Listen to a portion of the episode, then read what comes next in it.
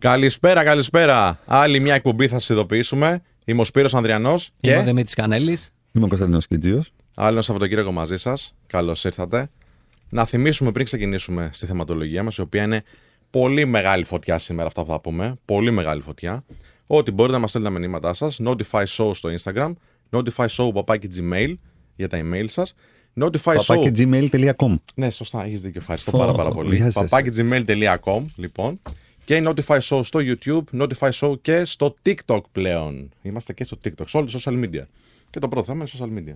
Τι κάνετε, παιδιά, πώς πήγε η εβδομάδα; Είμαστε καλά. Νομίζω ήταν μια δύσκολη συναισθηματικά εβδομάδα. Ε, Χώρισε.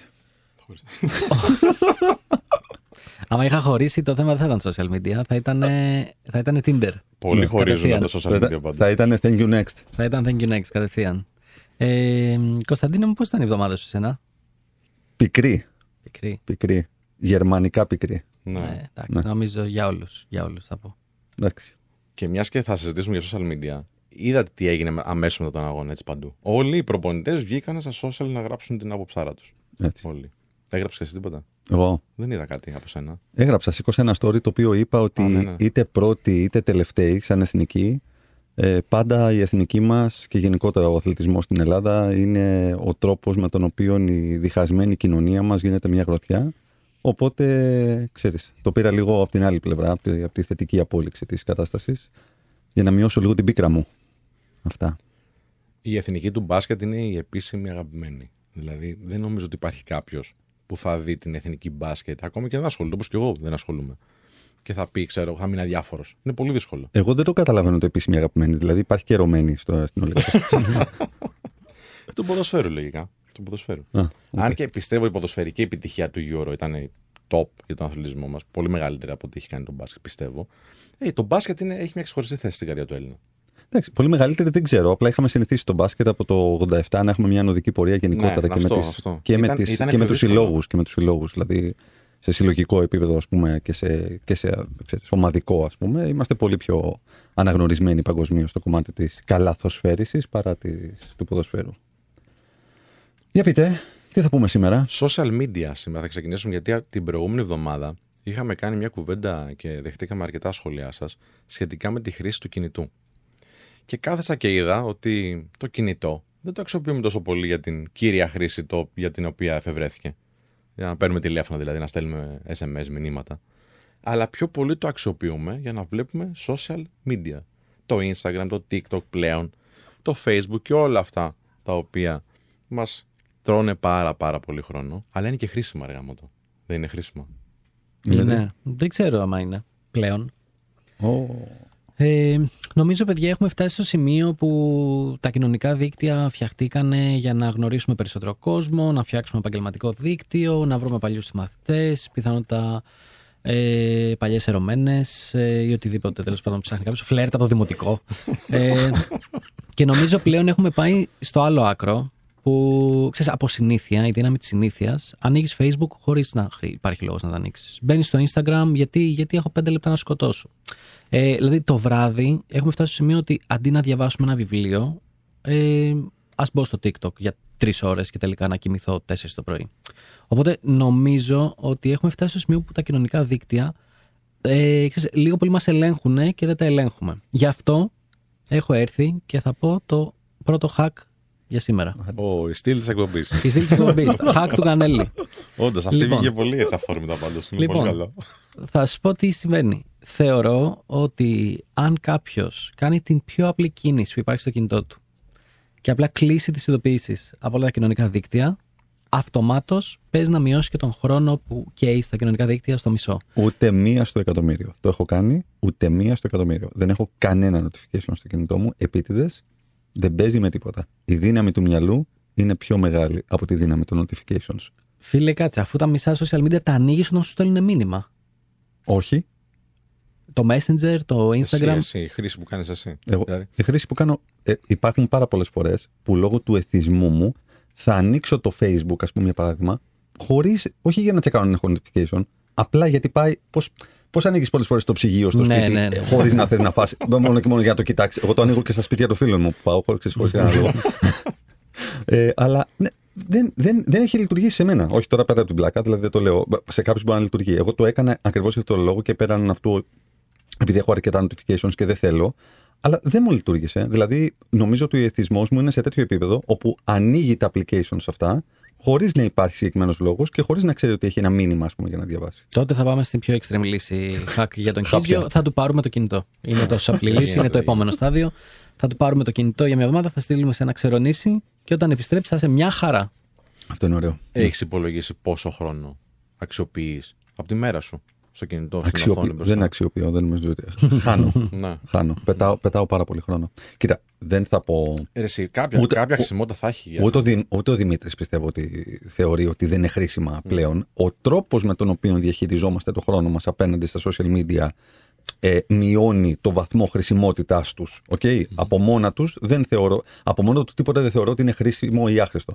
Ο τρόπος με τον οποίο διαχειριζόμαστε αυτό το, το μέσο το καταντάει χρήσιμο, το, το, το, καταλήγει να είναι ή όχι. Σε μένα έχει καταντήσει σε μεγάλο βαθμό να μου δαπανά χρόνο τον οποίο θα μπορούσα να τον κάνω κάτι διαφορετικό. Ακόμα και αν είναι αυτό ξεκούραση. Δεν θα πω για άλλη μια φορά ε, να κάνεις κάτι για να εξελίξεις τη ζωή σου και να βελτιώσεις τον εαυτό σου. Δεν είναι μόνο αυτό, είναι και μια ξεκούραση. Είναι να κάνεις ένα zone out από όλη την ημέρα κτλ. Δεν είναι zone out όταν είσαι μέσα στα social media. Νομίζει ότι είναι zone out αυτό το πράγμα. Γιατί πάλι, επειδή ο αλγόριθμος σε παίζει και σε γνωρίζει καλά, πάλι, δηλαδή εμένα του, του TikTok, ας πούμε, το feed μου, έχει πολλά πράγματα μέσα τα οποία έχουν να κάνουν με business κτλ. Σε Άρα ενδιαφέρουν. Α, που με ενδιαφέρουν. Θα μου πεις, ναι, αλλά αυτό τελικά δεν σε εξελίσσει, αυτό δεν σου δίνει κάτι. Ναι, αλλά δεν με αφήνει να κάνω. να βγει το μυαλό μου από την, από την καθημερινότητα, να, να Ναι, ξέρω ναι. τι νοιάσω. Αυτό. Ναι, γιατί βλέπεις ήδη πράγματα, ακόμα πράγματα τα Μπράβο. οποία σε ενδιαφέρουν. Ακριβώς. Ακριβώς. Και παίρνεις και ιδεε Μμμ. και αρχίζεις το μυαλό να δουλεύει και λες, θα ήθελα να το κάνω κι εγώ αυτό. Ειδικά άμα είσαι δημιουργός όπως είμαι εγώ, ας πούμε. Παίρνω πάρα πολλές ιδέες και βλέπω. Δεν κλέβω. Κλέβω σε καλλιτέχνης που λέγεται το βιβλίο το σχετικό. Α, αλλά θα εμπνευστώ. Ναι. Θα πάρω μια ιδέα την οποία θα τη φέρω στα μέτρα μου, να ταιριάζει και στο χαρακτήρα μου και σε αυτά που θέλω να πω τέλος πάνω στο κοινό που έχω. Έτσι ακριβώς. Αυτό έπαθα εγώ χθες το βράδυ. Δηλαδή, Για πες. με, με, με τρία, με τρία συγκεκριμένα βιντεάκια που είδα από, από Gary V και, και Simon Sinek, κάθισα και έγραψα κάτι, ξέρω εγώ, 500 λέξεις. Με μια συγκεκριμένη σκέψη κτλ. που είχα γενικότερα για την εκπαίδευση και την κοινωνία κτλ. Χρήσιμο, βεβαίως. Ξεκούραστο, καθόλου. Έγινε δύο μισή ώρα το βράδυ. Εκείνη την ώρα θα πρέπει κάπως να ξεκουράζομαι, κάπως να χαλαρώνω. Δεν μπορείς να, να, να είσαι σε μια τέτοια δημιουργική, σε ένα δημιουργικό οργασμό και μετά να θες να, να είσαι ήρεμος και να, και να κοιμάσαι. Ε, κάνεις κακό εκείνη τη στιγμή. Δεν, δεν πρέπει να το κάνεις αυτό. Εγώ νομίζω ότι πρέπει λίγο να κάνουμε ένα βήμα πίσω. Όλοι, και εμείς εδώ πέρα και οι ακροατές μας ακούνε, όλοι, όλοι. Και να αρχίσουμε λίγο να βάζουμε μια ισορροπία στα, στη χρήση των social media. Δεν λέω αυτά που κάνουν κάποιοι τα extreme, ότι τα κλείνω όλα και εξαφανίζομαι. Και άμα μπορείς να το κάνεις λόγω του επαγγελματός σου, φυσικά κάτω, ξέρεις και άμα είναι αυτό που θες. Αλλά επειδή οι περισσότεροι δυστυχώς το επάγγελμα μας σχετίζεται με τα social media και είναι ένα εργαλείο που χρησιμοποιούμε επαγγελματικά, ε, για μένα απλά πρέπει να κάνουμε ένα βήμα πίσω και ξέρεις, να βρίσκουμε αφορμές να μην τα χρησιμοποιούμε όταν δεν χρειάζεται. Αυτό. Τέλεια. Θα πάμε σε ένα πολύ μικρό έτσι, μουσικό διάλειμμα και αμέσως μετά έχουμε πολύ ωραία στατιστικά σχετικά με τα social media και θα έχουμε μαζί μας και έναν πολύ ειδικό επί του θέματος που θα μας μιλήσει στο τηλέφωνο. Α989, επιστρέφουμε σε λίγο. Επιστρέψαμε, Α989, θα σας ειδοποιήσαμε, θα σας ειδοποιήσουμε. θα σας ειδοποιήσουμε. λοιπόν, δεν πειράζει, εντάξει, γίνονται αυτά ζωντανά. Κωνσταντίνος Κίτζιος, Δημήτρης Κανέλης, Σπύρος Ανδριανός Α, και συζητούσαμε πριν για τα social media και θα συνεχίσουμε την κουβέντα μας και να πω παιδιά ότι οκ, εμπνεόμαστε, παίρνουμε κάποιες ιδέες και συζητάμε με τα, μεταξύ μας να το κάνουμε λίγο καλύτερο με την ομάδα μας και όλα αυτά και να το προσαρμόσουμε στα δικά μας δεδομένα για να βγάλουμε υλικό. Και έχω παρατηρήσει ότι πάρα πολλοί άνθρωποι δεν γίνονται γνωστοί πλέον όπως ήταν με τα παραδοσιακά μέσα παλιότερα. Δηλαδή, ο Gary Vee που είπε πριν ο Κωνσταντίνος, ή ο Σάινεκ, ή δεν ξέρω εγώ ποιος άλλος, γίνονται γνωστοί μέσω social media. Και έχουν εμπνεύσει και άλλους εκατομμύρια ανθρώπους να κάνουν παρόμοιο υλικό. Ενώ παλιότερα τα πράγματα ήταν, ξέρω, έβλεπε τον έβλεπε στην τηλεόραση, διάβασε εφημερίδες, κάνα βιβλίο και έτσι έπαιρνες εμπνεύσεις. Το έχετε παρατηρήσει αυτό; Ε, νομίζω πλέον υπάρχουν πάρα πολλοί άνθρωποι οι οποίοι έχουν στηρίξει όλη τους την καριέρα και όλη τους την άνοδο την επαγγελματική στα social media. Ε, μέσα σε αυτούς έτσι είναι και όλοι οι influencers που συναντάμε. Έτσι, και οι γνωστοί και οι μη γνωστοί και αυτοί που είναι πιο συγκεκριμένοι. Είναι ακόμα και αρκετοί influencers οι οποίοι κάνουν ε, εκπαιδευτικό υλικό. Ακόμα και αυτοί influencers θεωρούνται. Ε, Παρ' όλα αυτά να πω ότι για μένα είναι όπως ε, τα αθλήματα λίγο το, η παραγωγή περιεχομένου στο ψηφιακό τοπίο. Τι εννοώ; Υπάρχει ο Μέση, υπάρχει ο Μαρσέλο. Ξέρεις, υπάρχουν Mm. παίκτες οι οποίοι παίζουν σε πρώτες ομάδες, σε καλές ομάδες κτλ. Αλλά υπάρχουν και χιλιάδες άλλοι οι οποίοι ξέρεις, είτε σταμάτησαν λόγω κάποιου τραυματισμού, είτε δεν τους βγήκε, είτε χάθηκαν κτλ. Νομίζω κάπως έτσι είναι και σε όλο αυτό. Δηλαδή, όλοι λέμε ότι α, ναι, και εγώ μπορώ να γίνω influencer και εγώ μπορώ να γίνω παραγωγός περιεχομένου. Είναι τελικά εύκολο να γίνει κάποιος ή δεν είναι; Είδου το ερώτημα. Υπάρχει τεράστιος θόρυβος. Δηλαδή, πολλοί βγάζουν περιεχόμενο πλέον. Αλλά νομίζω περισσότεροι α, δεν έχουν κάτι νέο να προσφέρουν. Εγώ έτσι το βλέπω. Και τα στατιστικά είναι αμήλικτα. Δηλαδή, αυτή τη στιγμή υπάρχει α, μια μελέτη η οποία λέει ότι 4,7 δισεκατομμύρια άνθρωποι, 4,7 δισεκατομμύρια άνθρωποι έχουν πρόσβαση σε social media και έχουν λογαριασμό δηλαδή σε social media. Οπότε προβάλλουν όλοι αυτοί οι χρήστες δεν είναι μόνο καταναλωτές. Είναι και άνθρωποι που παράγουν περιεχόμενο. Είναι δημιουργοί δηλαδή. Οπότε, τι να προλάβεις να πρωτοδεί και πώς να ξεχωρίσεις μέσα από αυτό. Οπότε είναι λογικό κάποιοι που έχουν λίγο πιο πρωτότυπες ιδέες, π.χ. Καρυβή, ο οποίος λέει πολλά χρόνια βέβαια τα ίδια πράγματα, έτσι μπορούμε να το συζητήσουμε και σε μια άλλη εκπομπή, λίγο πιο αναλυτικά, να ξεχωρίζουν. Α, και να εμπνέουν όλου του ανθρώπους, να τους δίνουν ιδέες για να φτιάχνουν περιεχόμενο που είναι κοινό. Αλλά την ώρα που θα το δεις κοινό, θα πεις γιατί είναι μετά τον Καρυβή; Ε, Έλεγε μια ιστορία πριν στο περιθώριο της κουβέντας μου. Ναι, Για τον λέγαμε. Steve Jobs που έλεγε τις ιδέες του. Καλά, λέγαμε εδώ Καλά, πέρα. εγώ έχω, εγώ έχω μείνει λιγάκι ότι μετά το Μέση είναι ο Μαρσέλο για, το, για τον Κανέλη. Δηλαδή η παγκόσμια κατάταξη, ας πούμε, είναι Μέση Μαρσέλο ξαφνικά. Μη Ναι. ζηλεύετε. Ναι, μη εντάξει, ζηλεύετε. εντάξει, εντάξει. Κακό πράγμα η ζήλια. Εντάξει, ναι, ναι. Ε, λέγαμε για ιδέες κτλ. Υπάρχει μια πολύ γνωστή ιστορία, ρε παιδί μου. Γιατί εντάξει, γενικά στο ψηφιακό τοπίο είναι πολύ εύκολο το copy-paste. Έτσι, βλέπω κάτι που κάνει κάποιος, θα το κάνω κι εγώ κάπως παρόμοια. Αφού δουλεύεις σε αυτόν, θα δουλέψεις και σε μένα. Δεν είναι τυχαίο έτσι, ότι στη χώρα μας και στο εξωτερικό έχουν ιδιαίτερη άνθηση οι σελίδες με τις ατάκες. Μμμ. Ε, ξέρεις, αυτό ξεκίνησε πολύ παλιά από το Twitter, ο τείχος είχε τη δική του Ναι, ιστερία. ναι, ναι, ναι. Μετά έγινε το 32 ατάκες, όπως λέγεται. Μετά Ναι, έλεγε ναι. το άλλο, το άλλο, το άλλο. Δηλαδή, ε, όλες αυτές τις σελίδες, παρόλο που έχουν το ίδιο format, είναι απλά ατάκες, όλες παίρνουν likes, έτσι. Φυσικά. Το και οποίο είναι- πολλά follows. Το οποίο είναι απίστευτο ότι μερικές φορές το copy-paste απλά, απλά δουλεύει. Λοιπόν, η ιστορία με τον Steve Jobs έχει ως εξής. Είναι γνωστό, έτσι. Δεν, δεν το έχω βρει εγώ, ούτε μου το έχει πει ένας φίλος, αλλά έχει καταγραφεί από συνεργάτες του, υπαλλήλους του και τυχαίως όλοι έχουν συμφωνήσει ότι γινόταν αυτό. Δεν είναι ότι το πένας. Να πούμε ποιος είναι ο Steve Jobs αρχικά για τους ανθρώπους που δεν γνωρίζουν. Είναι ο ιδρυτής της Apple και πολλά χρόνια CEO τέλος πάντων στην εταιρεία. Ναι. Θες να σου πω κάτι άλλο; Ήταν. Ήταν. Ήτανε. Δεν ξέρω αν το Είναι, έχει είπα. μάθει. Ήταν. ήταν, και ήταν και στη Pixar ταυτόχρονα. Έτσι. Ναι, ναι, ναι, είναι ναι. ο άνθρωπος που ευθύνεται για το Toy Story και όλες αυτές τις ωραίες ταινίες που ήρθαν τις παιδικές. Ε, είναι πολύ γνωστό, ρε παιδί μου, ότι ήταν ένας αρκετά εγωκεντρικός άνθρωπος ε, με αρκετά έτσι, συγκεντρωτικό, συγκεντρωτικές τάσεις ε, στο θέμα της δουλειάς. Ε, και είναι γνωστό ότι ξέρεις, έμπαινε σε δημιουργικό meeting, ρε παιδί μου, και ήταν όλη η ομάδα εκεί πέρα. Ποιο είναι το επόμενο προϊόν της Apple που θα βγάλουμε κτλ. Και, και έλεγε, ρε παιδί μου, ωραία, πείτε μου τις ιδέες σας. Σήκωνε στο χέρι και έλεγε, εγώ ξέρω εγώ, πιστεύω ότι πρέπει να βγάλουμε ένα κινητό, ένα οτιδήποτε. Σε έκανε ρεζίλι μπροστά σε όλους, γιατί είναι γνωστό και έχουν κυκλοφορήσει και βίντεο για ποιον ψάξει στο διαδίκτυο που έτσι είναι πολύ επιθετικός. Ε, σε έκανε ρεζίλ μπροστά σε όλους ότι απολύεσαι, φύγε από εδώ, τι είναι αυτό που είπες, είσαι ο χειρότερος, η πιο χαζή ιδέα που έχω ακούσει. και μετά, ξέρω εγώ, λένε από 4-5 ώρες, τους μάζευε και τους έλεγε λοιπόν: Ελάτε, γιατί μου είχε έρθει ιδεάρα. Και έλεγε ακριβώς αυτό που είχε πει ο άλλος Ναι. προηγούμενο. Αλλά πρόσεξε, όταν του λέγανε, μα, μα το είπα, έλεγε: Όχι, όχι. Εσύ αυτό που είπε ήταν άλλο. Εγώ αλλού βάζα τη σκέψη μου, αλλιώς σκέφτηκα, άλλη γωνία. Ε, δεν είναι το ίδιο. Ήταν ακριβώς το ίδιο. Έτσι. Δεν- Ναι, είναι, ναι. είναι γνωστό. Άρα, τι σημαίνει αυτό, Ότι και αυτός έκανε copy-paste. Ε, καλά, εντάξει. Τι δεν έκανε. Δεν υπάρχει. δεν υπάρχει, δεν παρθενογένεια. υπάρχει, παιδιά. Εννοείται. Ε, Εκεί θέλω να καταλήξω επίτηδες. Γιατί κάποια πράγματα και κάποιους ανθρώπους τους θεοποιούμε, αυτό το λέω. Καλά, ο Τζάμπς ήταν ε, να τον θεοποιήσουμε. Εντάξει, ρε. συγκεκριμένα. Ε, Αλλά έκανε copy-paste. Α, έκα- δεν υπάρχει άνθρωπος που δεν κάνει copy-paste. Ε, αυτή τη στιγμή ένα, μια ολόκληρη πλατφόρμα όπως είναι το Instagram στηρίζεται στο βασικό του format που πλέον είναι τα stories που τα πήρα από το Snapchat. Ε, το Τα Tik- reels πλέον. τα Reels, το, τα, τα Reels τα πήρα από το TikTok. Το TikTok που είναι αυτή τη στιγμή η νούμερο ένα πλατφόρμα στα social media ε, στηρίζεται στο Vine και σε πιο παλιές εφαρμογές, στην ουσία κάναν μια μίξη. Είναι, είναι πολύ δύσκολο να φτιάξεις κάτι πάρα πολύ. Δηλαδή κάπου θα βασιστεί πλέον. Ε, ακόμα και κάτι καινούριο να είναι, δεν σημαίνει ότι δεν το έχει επιχειρήσει κάποιος στο παρελθόν και απλά μπορεί να, του, να μην του βγει και λίγο timing. Ναι, ναι. Ε, εν τω μεταξύ είναι ξεδιάντροπη αντιγραφή, δηλαδή. Απλά αλλάζουν το όνομα. Και παίρνουν το feature, το παίρνουν την, α, τη λειτουργία ακριβώς όπως είναι. Και δεν, σου- δεν τους λέει κανένας τίποτα, φίλε. Το θέμα πιστεύω είναι ποιος, ποια πλατφόρμα θα προσαρμοστεί πιο γρήγορα. Και υπάρχει ένα ωραίο στατιστικό.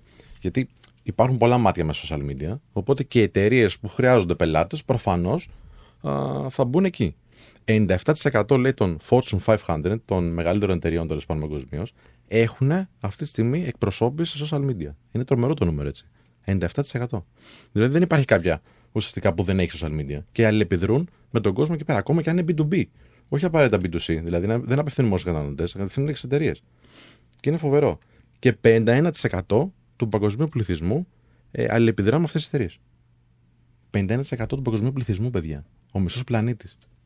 Ναι, πρακτικά δηλαδή τα νούμερα λένε ότι πλέον δεν γίνεται μια εταιρεία να μην έχει παρουσία στα κοινωνικά δίκτυα και γενικότερα στο ψηφιακό τοπίο. Λέω το ψηφιακό τοπίο συνέχεια γιατί φαντάζομαι αν έχει παρουσία στα social media θα έχει και site, ξέρεις, θα έχει όλη την ατζέντα. Το θέμα είναι πώς γίνεται κάποιος, κάποια εταιρεία, να αξιοποιήσει social media και να βγάλει χρήματα από αυτό. Είναι κάτι που θα συζητήσουμε στην, στο επόμενο τέλο της εκπομπής με τον Χρήστο Νίκα, ο οποίος είναι ειδικός. Θα βγει σε λίγο μαζί μας, αλλά πρώτα ένα μικρό μουσικό διάλειμμα. Α989, τα λέμε σε λίγο. Επιστρέψαμε. 989 Αλφα Radio. Είναι η εκπομπή θα σας ειδοποιήσουμε.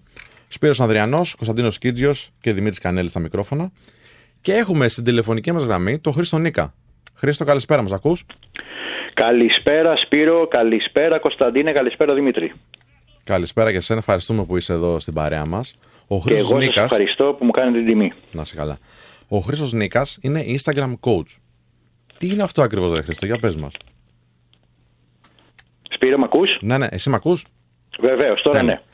Α, έκανα, σε έκανα μια προσφώνηση έτσι στο Άκουσα ότι είμαι Instagram coach. Τι είναι Instagram coach, για πες, για πες μας λίγο.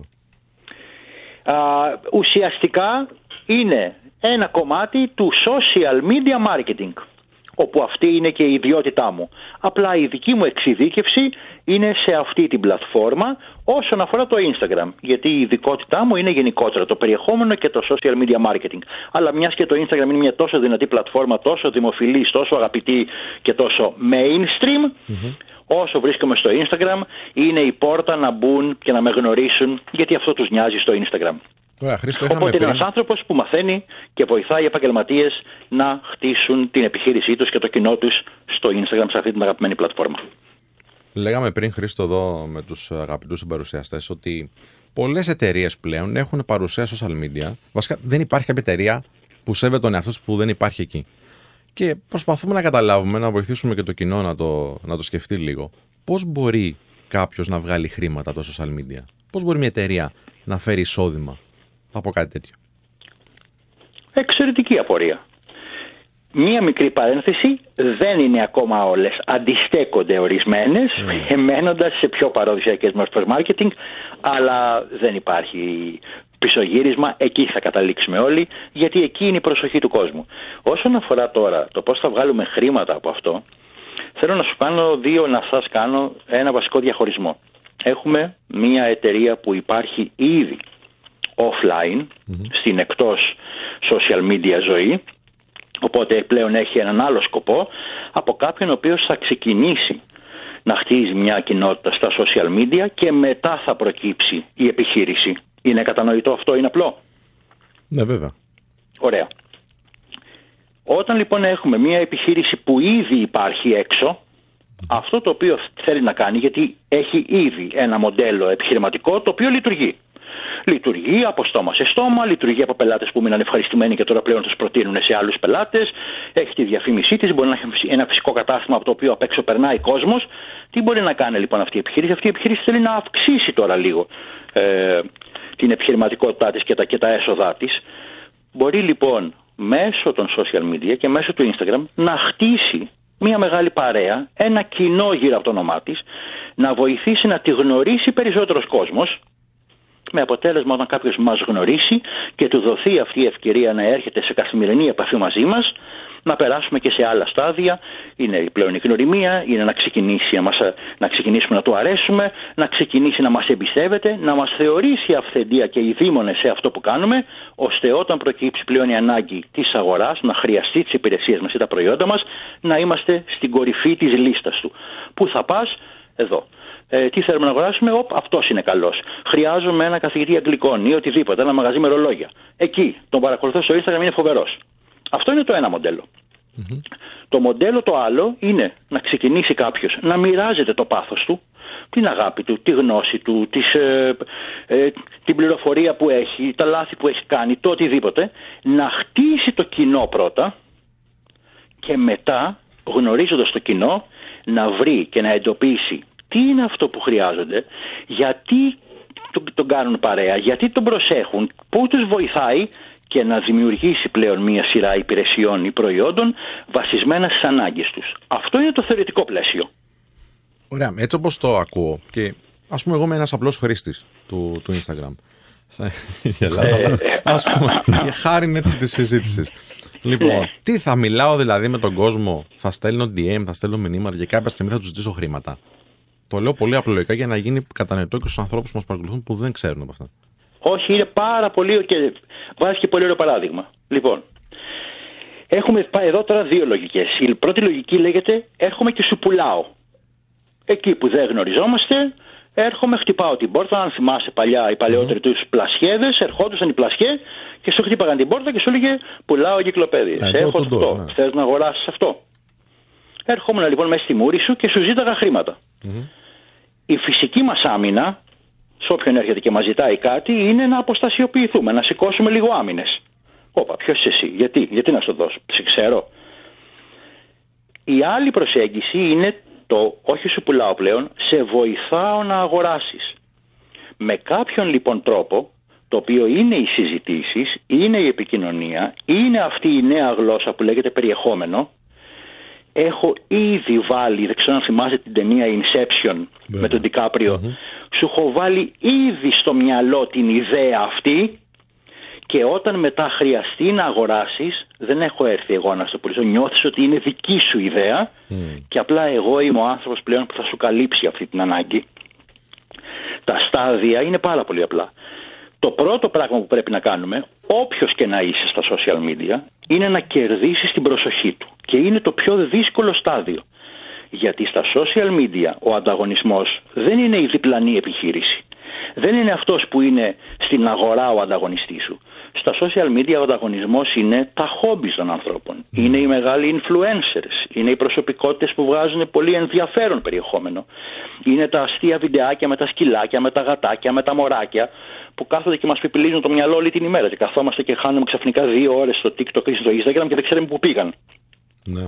Από αυτούς λοιπόν τους κλέφτες προσοχής πρέπει να βρούμε έναν τρόπο να πάρουμε την προσοχή τους. Όταν έχουμε την προσοχή τους, η οποία προσοχή μπορεί να οδηγήσει και σε ένα follow ή σε ένα subscribe και τα σχετικά, ξεκινάει το επόμενο στάδιο, το να σου χτίσω πλέον το ενδιαφέρον για αυτό που κάνω. Και αυτό το ενδιαφέρον θα σε βοηθήσει ή να καταλάβεις κάτι που σου λείπει, ένα πρόβλημα που έχεις, ή να καταλάβεις, αν το έχεις ήδη συνειδητοποιήσει, ότι εγώ είμαι ο κατάλληλος άνθρωπος να στο λύσω. Είτε πρόκειται για προϊόν, είτε για υπηρεσία. Αυτό είναι άσχετο. Μετά το ενδιαφέρον θα ξεκινήσουν κάποιες συζητήσεις. Θα ξεκινήσει κάποιος να σου γράφει ένα σχόλιο. Ο, πολύ βοηθητικό αυτό. Ή θα σου στείλει ένα μήνυμα. Ξέρεις είμαι και εγώ σε αυτή τη φάση. Μπορεί να με βοηθήσεις. Οι καλές συζητήσεις θα οδηγήσουν στην επιθυμία και πλέον η επιθυμία για αυτό το οποίο προσφέρεις θα οδηγήσει στην αγορά. Όταν πάμε να παρακάμψουμε όλα τα προηγούμενα στάδια και να πάμε κατευθείαν στην αγορά, είναι λογικό να αντιμετωπίσουμε άμυνες. Mm. Δεν σε ξέρω. Γιατί είναι πάρα από σένα. Γιατί μου ζητάς πράγματα. Και εκεί είναι η μεγάλη παγίδα. Όλοι μπαίνουν και ξεκινάνε στα social media με πηγαίνοντας στο τελευταίο βήμα ευκαιρία να πουλήσω. Σε έχω εδώ, να τι κάνω, να τι έχω, πάρε από μένα, σχεδίασα αυτό. Χωρίς να σκεφτόμαστε ότι όλο το παιχνίδι είναι ένα παιχνίδι ανθρώπινων σχέσεων. ότι πρέπει ο άλλος πρώτα να σε γνωρίσει. Σκέψτε τώρα να χτύπαγε το τηλέφωνο και να είσαι εσύ και να μου έλεγες ε, έχουμε ένα νέο πρόγραμμα, είμαστε μια νέα εταιρεία, δεν ξέρω εγώ, τηλεφωνίας, ε, ενέργειας κτλ. Και, και θέλουμε να σας δώσουμε αυτό. Θα τους το κλείσεις. Χριστό, Κωνσταντίνος. Παρακαλώ. Κωνσταντίνος εδώ. Γεια σου, ε... Κωνσταντίνο. Ό, τι κάνεις. Χαίρομαι που σε ακούω και από το μου έχεις λείψει. μου έχεις λείψει και εμένα, έχουμε καιρό να τα πούμε. Και γνωριζόμαστε και πολλά χρόνια. Ε, ερώτηση.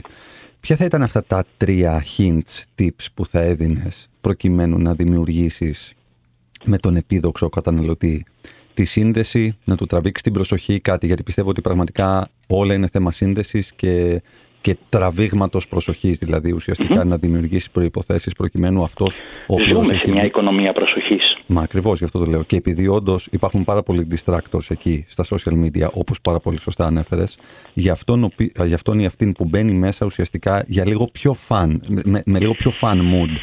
Και κάποιος θέλει ουσιαστικά όμως να, να, να πουλήσει κάτι. Ε, ποια είναι αυτά τα τρία βήματα ή τα τρία hints τα οποία θα έδινες προκειμένου να μπορέσεις και αυτούς τους ανθρώπους οι οποίοι δεν είναι λοκαρισμένοι στο να αγοράσουν κάτι και δεν μπαίνουν γι' αυτό το λόγο μέσα να μπορέσουν να σε. Ακριβώς. Ναι. Οπότε, για το πρώτο λοιπόν βήμα το οποίο προτείνω είναι να σκεφτούμε και να υιοθετήσουμε ένα παράδοξο. Το, το οποίο παράδοξο είναι όσο λιγότερο προσπαθείς να πουλήσεις τόσο περισσότερο θα πουλάς. Και αυτό έχει τη βάση του ότι ο κόσμος είναι μπαίνει στα social media για την πάρτη του.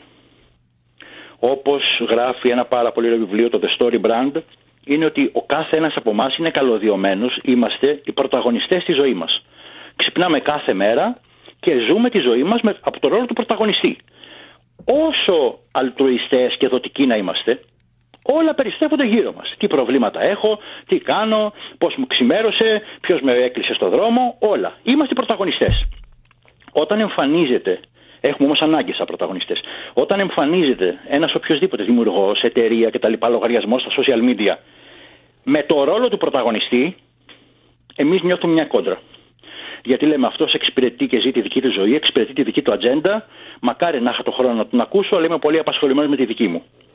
Αν οποιοδήποτε λογαριασμός λανσαριστεί στα social media, όχι ως πρωταγωνιστής, αλλά ως ο βοηθός, ο οδηγός, ο μέντορας, ο, ο σύμμαχος αυτού του πρωταγωνιστή ξαφνικά θα κερδίσει την προσοχή του. Γιατί καταλαβαίνει ο ήρωάς μας, ο πελάτης δηλαδή, ότι αυτός ο λογαριασμός, αυτή η επιχείρηση εξυπηρετεί τα δικά του τα συμφέροντα. Ποιος είναι ο τρόπος να το κάνουμε αυτό, Χρήστο, λίγο πιο, λίγο πιο πρακτικά θα, θα Ο τρόπος είναι, σταματάω να μιλάω για μένα, και γυρίζω όλο μου το ενδιαφέρον, το περιεχόμενο και την προσοχή επάνω στις δικές του ανάγκες. Εστιάζω στις δικές του ανάγκες. Όταν εστιάζω στην πώληση, εστιάζω σε μια ανάγκη δική μου. Πρέπει να πουλήσω για να πληρώσω το ενίκιο, να πληρώσω τη ΔΕΗ, να πάω το παιδί σχολείο κτλ. κτλ. Έχω εστιάσει λοιπόν σε δική μου ατζέντα. Όταν γυρίσεις αυτόν τον προσανατολισμό και πεις, Έλα εδώ, τι πρόβλημα έχεις, ορίστε μια βοήθεια. Έλα εδώ, κοίτα πέντε πράγματα που θα σε βοηθήσουν γι' αυτό. Έλα εδώ, θες να αγοράσεις αυτό, κοίτα πέντε λάθη που πρέπει να αποφύγεις. Και του δώσεις κάτι ενδιαφέρον ή χρήσιμο, γιατί υπάρχουν λογαριασμοί οι οποίοι έχουν τεράστια ανάπτυξη, προσφέροντας όχι κάτι χρήσιμο, απλά κάτι ενδιαφέρον ένα ψυχαγωγικό κάτι, κάνουν τον άλλο να χαμογελάει, να ξεχνιέται λίγο. Το, το φέρνουν δια της πλαγίας οδού. Ωραία. Χριστό. Αλλά τώρα έχω ένα περιεχόμενο και μια προσέγγιση που βάζει αυτόν στο επίκεντρο.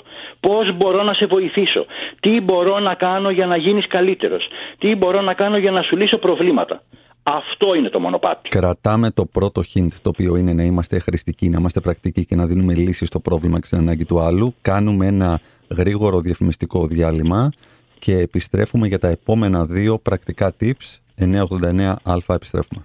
Επιστρέψαμε λοιπόν. Έχουμε τον Χρήστο Νίκα μαζί μας. Social media, όχι, Instagram, Instagram coach, ε, expert, ε, guru. Ε, τι άλλο, Χρήστο, Ένας απλός εκπαιδευτής Ένας απλός εκπαιδευτής. τέλεια, τέλεια. Και μετριόφρον, έτσι. Που, εγώ, που, που, εγώ, που εγώ γνώρισα ως DJ έτσι, πριν, πριν πάρα πολλά χρόνια σε ένα γάμο.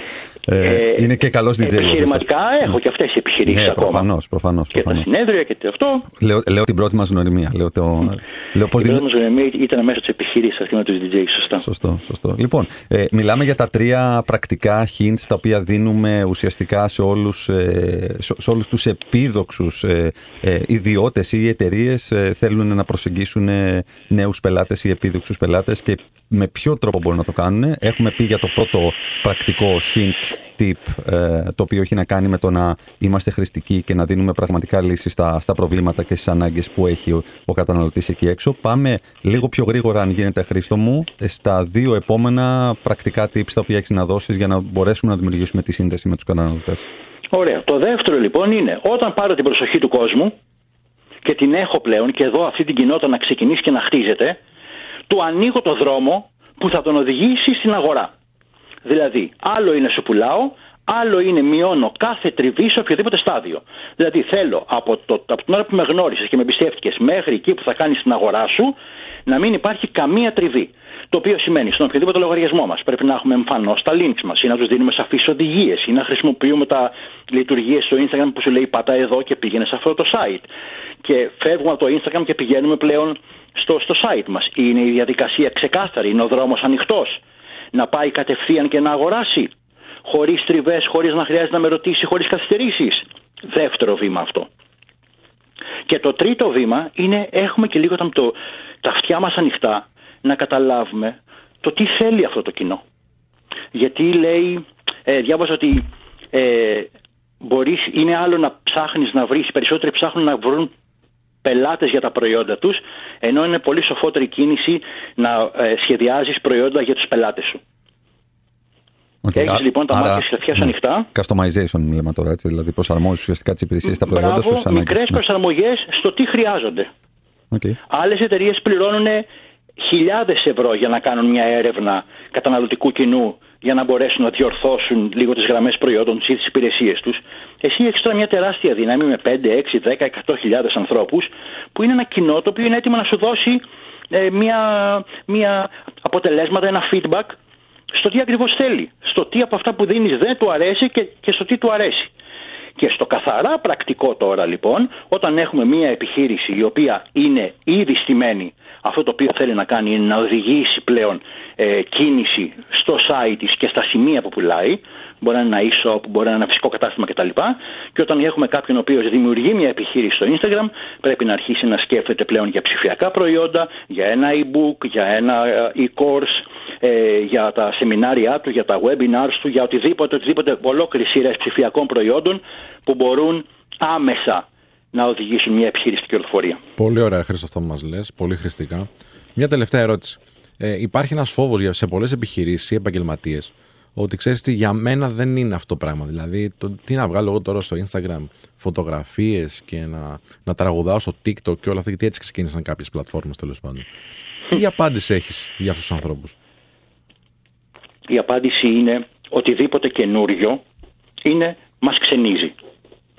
Είναι μέχρι να μάθουμε και να περάσουμε αυτό που είμαστε στην πραγματικότητα, να δούμε το πώς θα εκφράζεται με αυτό το νέο τρόπο έκφρασης. Γιατί είναι ένας νέος τρόπος έκφρασης, δεν είναι κάτι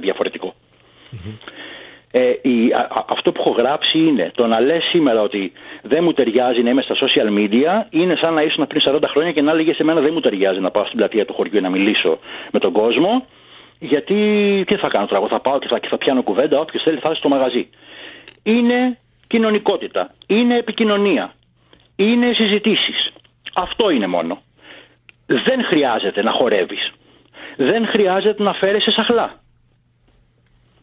Είναι άλλο πώς φέρεται στο social media ένας έφηβος ή ένα παιδί και είναι άλλο πώς φέρεται μια επιχείρηση. Τέλεια.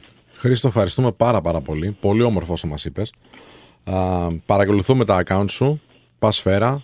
Ήταν χαρά μας που ήσουν εδώ μαζί μας. Τα ξαναλέμε. Σας ευχαριστώ και εγώ πάρα πολύ. Ε, καλή συνέχεια σε όλους σας. Γεια χαρά, γεια χαρά. Ήταν ο Χρήστος Νίκας, Instagram coach. Πώς θα ακούσετε, παιδιά, όσα είπα; Ε, εδώ, ο Δημήτρης που έχει να μιλήσει 32 μέρες. ε, Πες μας την άποψή σου. Κοιτάξτε, ε, νομίζω τα social media έχουν μεγαλώσει τόσο πολύ. Καταλαβαίνουμε το γεγονός ότι έχουν φτιαχτεί πόσα επαγγέλματα γύρω από αυτά. Έτσι.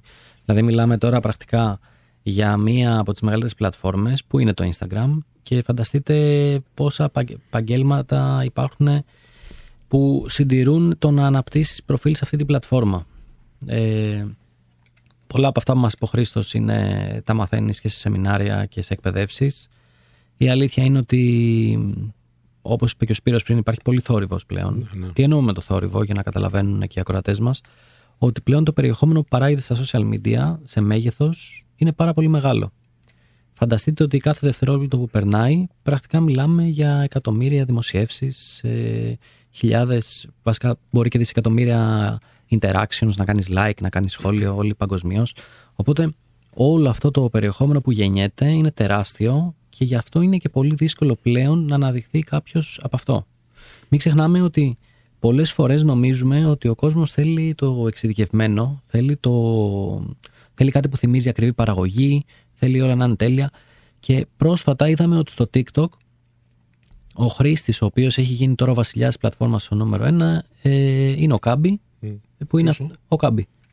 Κάμπι Λέιμ. Που είναι αυτός ο άνθρωπος ο οποίος απλά πήγαινε και έκανε το. Α, ναι, ναι, ναι, στα ναι, life hacks. ναι, ναι, ναι, Που ναι. έκανε, έβαζε ο άλλος και καλά ότι μην ανοίξεις την Coca-Cola. Ξέρω εγώ, κάνε μια τρύπα με το σουγιά από κάτω και πιες την έτσι. Και πήγαινε ο άνθρωπος δίπλα και έλεγε: Ορίστε, βάζω ένα καλαμάκι και δεν πίνω. Δεν χρειάζεται να κάνω όλο αυτό. Και κάνοντας κάτι τόσο απλό, και έκανε νομίζω και ένα, ένα συγκεκριμένο, μια συγκεκριμένη κίνηση που κάνει Ναι, πάντα έτσι ναι, με τα ναι, χέρια ναι. πάνω, ότι, ότι τόσο απλό. Ε, Αυτός ο άνθρωπος τώρα είναι. Ε, πέρα ότι νομίζω είναι πλέον και ambassador της Adidas, της Gucci, δηλαδή έχει πάρει πάρα πολλές χορηγίες κτλ. Είναι και σε followers πλέον ο νούμερο ένα νομίζω TikTok λογαριασμός Ισχύει, ισχύει. παγκοσμίως. Νούμερο ένα. Ε, που σημαίνει ότι ξέρεις, πολλές φορές στο μυαλό μας σκεφτόμαστε ότι αν ναι, να ξεχωρίσω κάπως στα social media, όχι πρέπει να σκεφτώ κάτι extravagant, κάτι μεγάλο, Ναι, κάτι έτσι. Πολλές φορές παιδιά όλοι θέλουμε το απλό περιεχόμενο. Δηλαδή νομίζω οι πυλώνες του περιεχομένου είναι πολύ απλοί. Πρέπει να σου προκαλεί ένα συνέστημα Μμ. συνήθως θέλουμε χαρούμενα συναισθήματα. Έτσι. Δηλαδή, σε, σε, σε κάνει να γελάς, σε κάνει να συγκινηθείς, σε κάνει να θες να το μοιραστείς. Είναι τόσο απλό. Ξέρεις, δε, άμα ένα περιεχόμενο απαντάει σε αυτές τις τρεις ερωτήσεις, σημαίνει ότι είναι πολύ πιθανό να πάει καλά. Εν τω μεταξύ, ε, όταν ξεκίνησα εγώ να είμαι χρήστη του Instagram, δεν σκεφτόμουν ποτέ ότι μπορεί να. Μιλάμε τώρα το 13-14. Ότι μπορεί να αγοράσω κάτι. Τώρα έχω αγοράσει άπειρα πράγματα. Μέσω Instagram, με DM. Στέλνεις ένα μήνυμα στη σελίδα που θες, στον άνθρωπο που θες, στην επιχείρηση που θες, σου ζητάει τα στοιχεία σου και σου στέλνει το προϊόν. Έχω πάρει πάρα πολλά. Παπούτσια έχω πάρει. Ε, ε, Πώς τα λένε τα, τα χαμαλιά αυτά που φοράω καμιά φορά. ε, Και είναι τα χαμαλιά; service. Δεν το είχαμε για δεν ξέρω. Και κοιτάει Ένα, εμένα. ένα ξέρω. κρεμαστό. ε. Να σας πω, το, τη δαγκάν αυτή που, που έλεγε ο Κανέλης. Που, τι- Αυτό ξέρεις και εσύ, TikTok είναι αυτό. στο TikTok TikTok βγαίνει. είναι, που, Ναι, ναι. που τρως τα πατατάκια χωρίς να λαδώνεσαι. Πολύ Πρέπει να την καλή. πάρουμε αυτή. Πολύ και να την καλή κάνουμε θα δώρο στο, στο κοινό. Πολύ καλή δεν κάνω. Ωραία. Και επίσης κοιτάζω ας πούμε, το, το, λορε- το, το κινητό μου που έχει ένα application που σου λέει πόση ώρα είσαι στο, στο κάθε. Είμαι TikTok full και μετά το δεύτερο είναι Instagram. Εγώ δεν μπαίνω να το ανοίξω καν. Δεν- δεν- Φοβάσαι. Φοβάσαι, ναι. φοβάσαι. Δε- δε- όχι, νιώθω ντροπή. Ναι, είναι ντροπή, ρε φίλε. Όταν σου λέει 10 ώρες και τέτοια. που Ντρέπομαι. Είμαι 10 ώρες με, με το κινητό, φίλε. Ναι. Από το 24 Εντάξει, ώρα. πο- πο- πολλές, πολλές φορές το χρησιμοποιώ τώρα. Εντάξει, δεν, πλάκα, δεν, είναι, ότι- δεν κάνουμε πλάκα, αλλά θέλω να πω ότι πάρα πολλές φορές το χρησιμοποιώ και για, για, για επαγγελματικούς λόγους, Μμ. δηλαδή μέσω επικοινωνίας και τα λοιπά. Ή να πάρετε, αλλά είναι, πο- και πάλι είναι πολλές. Και πάλι, δηλαδή, αν, αν το ξεκοκαλύψεις, θα δεις ότι έχει πολύ φάτα, έχει πολύ λίπος που, που μπορείς να κάψεις από, από τις ώρες που περνάς εκεί. Και γενικότερα παίζει και πάρα πολύ στο όρυβος όντως. Δηλαδή πλέον δεν είναι, το, το πρόβλημα είναι από την άποψη του πώς μπορείς μέσα σε τόσο μεγάλη ποσότητα να βρεις την ποιότητα, όχι την ποιότητα per se αλφα, αλφα, αλφα, high quality, την ποιότητα για σένα. Το συμβατό περιεχόμενο με τη ζωή σου, με τη στρατηγική σου, με τα συναισθήματά σου κτλ. Αυτό είναι το, το κυριότερο το οποίο εγώ δυσκολεύομαι. Ναι, ναι. Δηλαδή έχει πολύ junk εκεί έξω που θες να το καταναλώνεις πολλές φορές αλλά δεν έχει συνέχεια. Προφανώς, παιδιά, προφανώς η χρήση θα είναι πολύ στο κινητό, έτσι. Μόνο τις τουαλέτες να βάλουμε. Υπάρχει, υπάρχει κάποιος που πάει τουαλέτα χωρίς το κινητό του πλέον; Έχει αντικαταστήσει τα Τις ετικέτες, τα απορριπαντικά που διαβάζαμε. Ε, εγώ, εγώ όταν δεν είχε μπαταρία, αλλά μπ- μπαλαντεζάρω πλέον. Μπαλαντεζ. Βάζω, μπα- ναι, ναι, βάζω μπαλαντέζα και τραβάω. Λοιπόν, σκεφτόμουν το εξής τώρα. Έλεγα, ο Κωνσταντίνος, ας πούμε, αξιοποιεί το LinkedIn πιο πολύ. Εσύ ποιο αξιοποιείς πιο πολύ, το, το λογικά Όλα. Instagram. Ταυτόχρονα όλα. Instagram. Εγώ πιο πολύ το TikTok πλέον. Ε, ο κάθε άνθρωπος βρίσκει το δικό του. Μμ.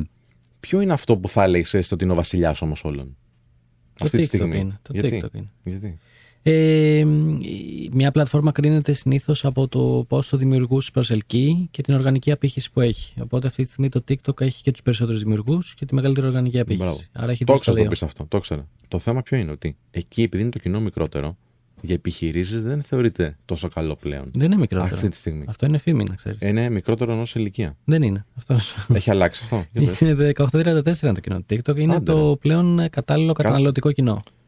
δεν αγοράζουν τόσο εύκολα. Στατιστικά τουλάχιστον, σε σχέση με το Instagram και όλα αυτά. Δεν ξέρω πώς το βλέπεις εσύ. Μμμ.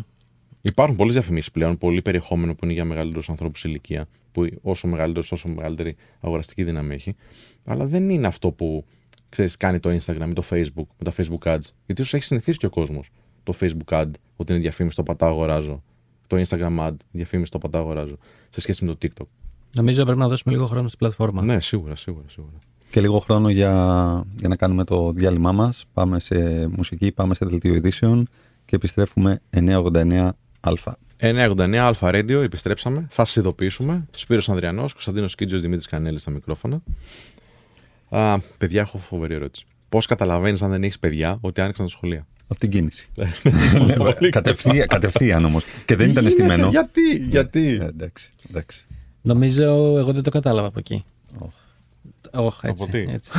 το κατάλαβα από τα, τα boomer memes που ανεβάζουν οι γονείς στο facebook. Ξέρεις, Ένα meme που βγήκε πριν τρία χρόνια. Ρε. ναι, ναι, ναι. Δηλαδή, οπότε είναι, αρχίζουν τα σχολεία, ξέρεις, όλοι οι γονείς επειδή θέλουν, είναι, είναι η στιγμή τους, ε. Mm. είναι η στιγμή τους. Είναι σαν να έχει γίνει κάτι, ξέρω, στον κόσμο του ίντερνετ, πώς λέμε εμείς είναι η στιγμή μας, τώρα θα ανεβάσουμε κάτι. Έτσι και οι γονείς όταν φτάνουν τέτοιες στιγμές, ε, ξέρεις, θα δώσουν πόνο ρε παιδί μου. Θα πούνε, Ναι. οριακά πανηγυρίζουν. Οπότε ναι, αυτή τη εβδομάδα άνοιξαν και τα σχολεία, από την εβδομάδα που μας πέρασε. Ήρθε φοβερή κίνηση στους δρόμους. Είναι απίστευτο το που γίνεται πραγματικά. Ήρθαν τα memes, τα οποία είναι αστεία του ίντερνετ τέλος πάντων, τα οποία μοιράζονται οι γονείς γιατί σου λέει Εντάξει, τώρα αφήσαμε τα παιδιά, τι θα γίνει και το ένα και το άλλο. Α, για πολλούς γονείς είναι μια πολύ καλή κατάσταση το ότι το παιδί πάει στο σχολείο, γιατί και αυτός πρέπει να πάει στη δουλειά του. Οπότε τουλάχιστον κάποιος το προσέχει εκεί. Και είμαστε σε μια φάση που λέμε, εδώ με τους αγαπητούς συμπαρουσιαστές, τι μαθαίνουν τα παιδιά στο σχολείο; Μαθαίνουν κάτι για business, μαθαίνουν κάτι για επιχειρηματικότητα, μαθαίνουν για επαγγελματικό προσανατολισμό. Εγώ θυμάμαι, α, στα δικά μου χρόνια, 90s δηλαδή, α, είχαμε ένα μάθημα σχολικού ε, επαγγελματικού προσανατολισμού. Ναι. Το ΣΕΠ. Ναι. Το ΣΕΠ, μπράβο. Το οποίο βέβαια δεν το θυμάμαι ρε, παιδί μου, πολύ έντονα να με έχει βοηθήσει κάπως. Δεν σε στιγμάτισε. Όχι, αλλά θυμάμαι πολύ συγκεκριμένα.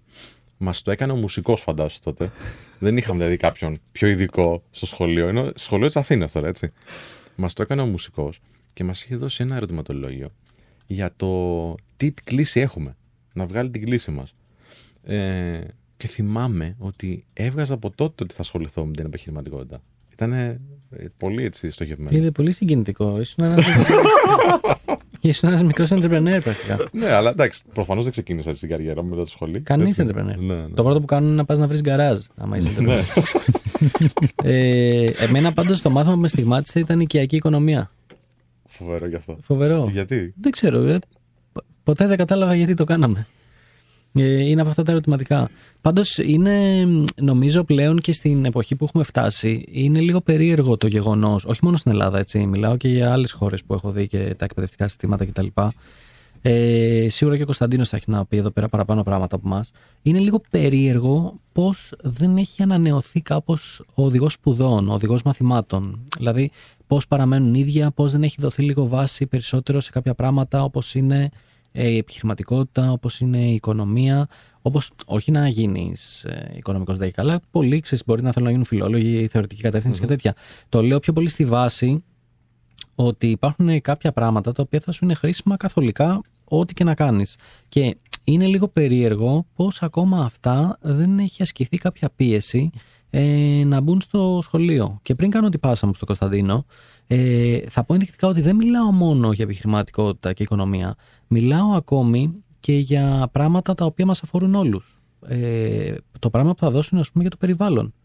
Ε, θα μπορούσε κάλλιστα να μπει ένα μάθημα το οποίο να ενημερώνει για το περιβάλλον, για την κλιματική αλλαγή, ε, γενικά να αποκτάς ενσυναίσθηση για κάποια κοινωνικά ζητήματα. Εμένα εκεί είναι το πρόβλημά μου με το Ναι, τα σχολείο. οποία προκύπτουν τώρα, ας πούμε, στη Ναι. διάρκεια της ζωής σου. Γιατί Ναι, το ναι. alumni, το, ε, το τι διδάσκουμε στο σχολείο μπορεί να έχει βγει, ξέρω εγώ, 20 χρόνια πριν. Λίγα λες. Νομίζω, αλλά ο Κωνσταντίνος θα μας πει. Ο- δε- Εγώ θα πω, δεν είναι. Απλά. Μέγας δάσκαλος. Ναι, ναι, Μέγας, μέγας, μέγας. Ε, απλά αυτό το οποίο παρατηρείται πάρα πολλά χρόνια είναι ότι δεν, δεν αποτελεί το σχολείο προσωμείωση της πραγματικής ζωής και της κοινωνίας. Αυτή, αυτό είναι το μεγάλο έλλειμμα στο κομμάτι του σχολείου.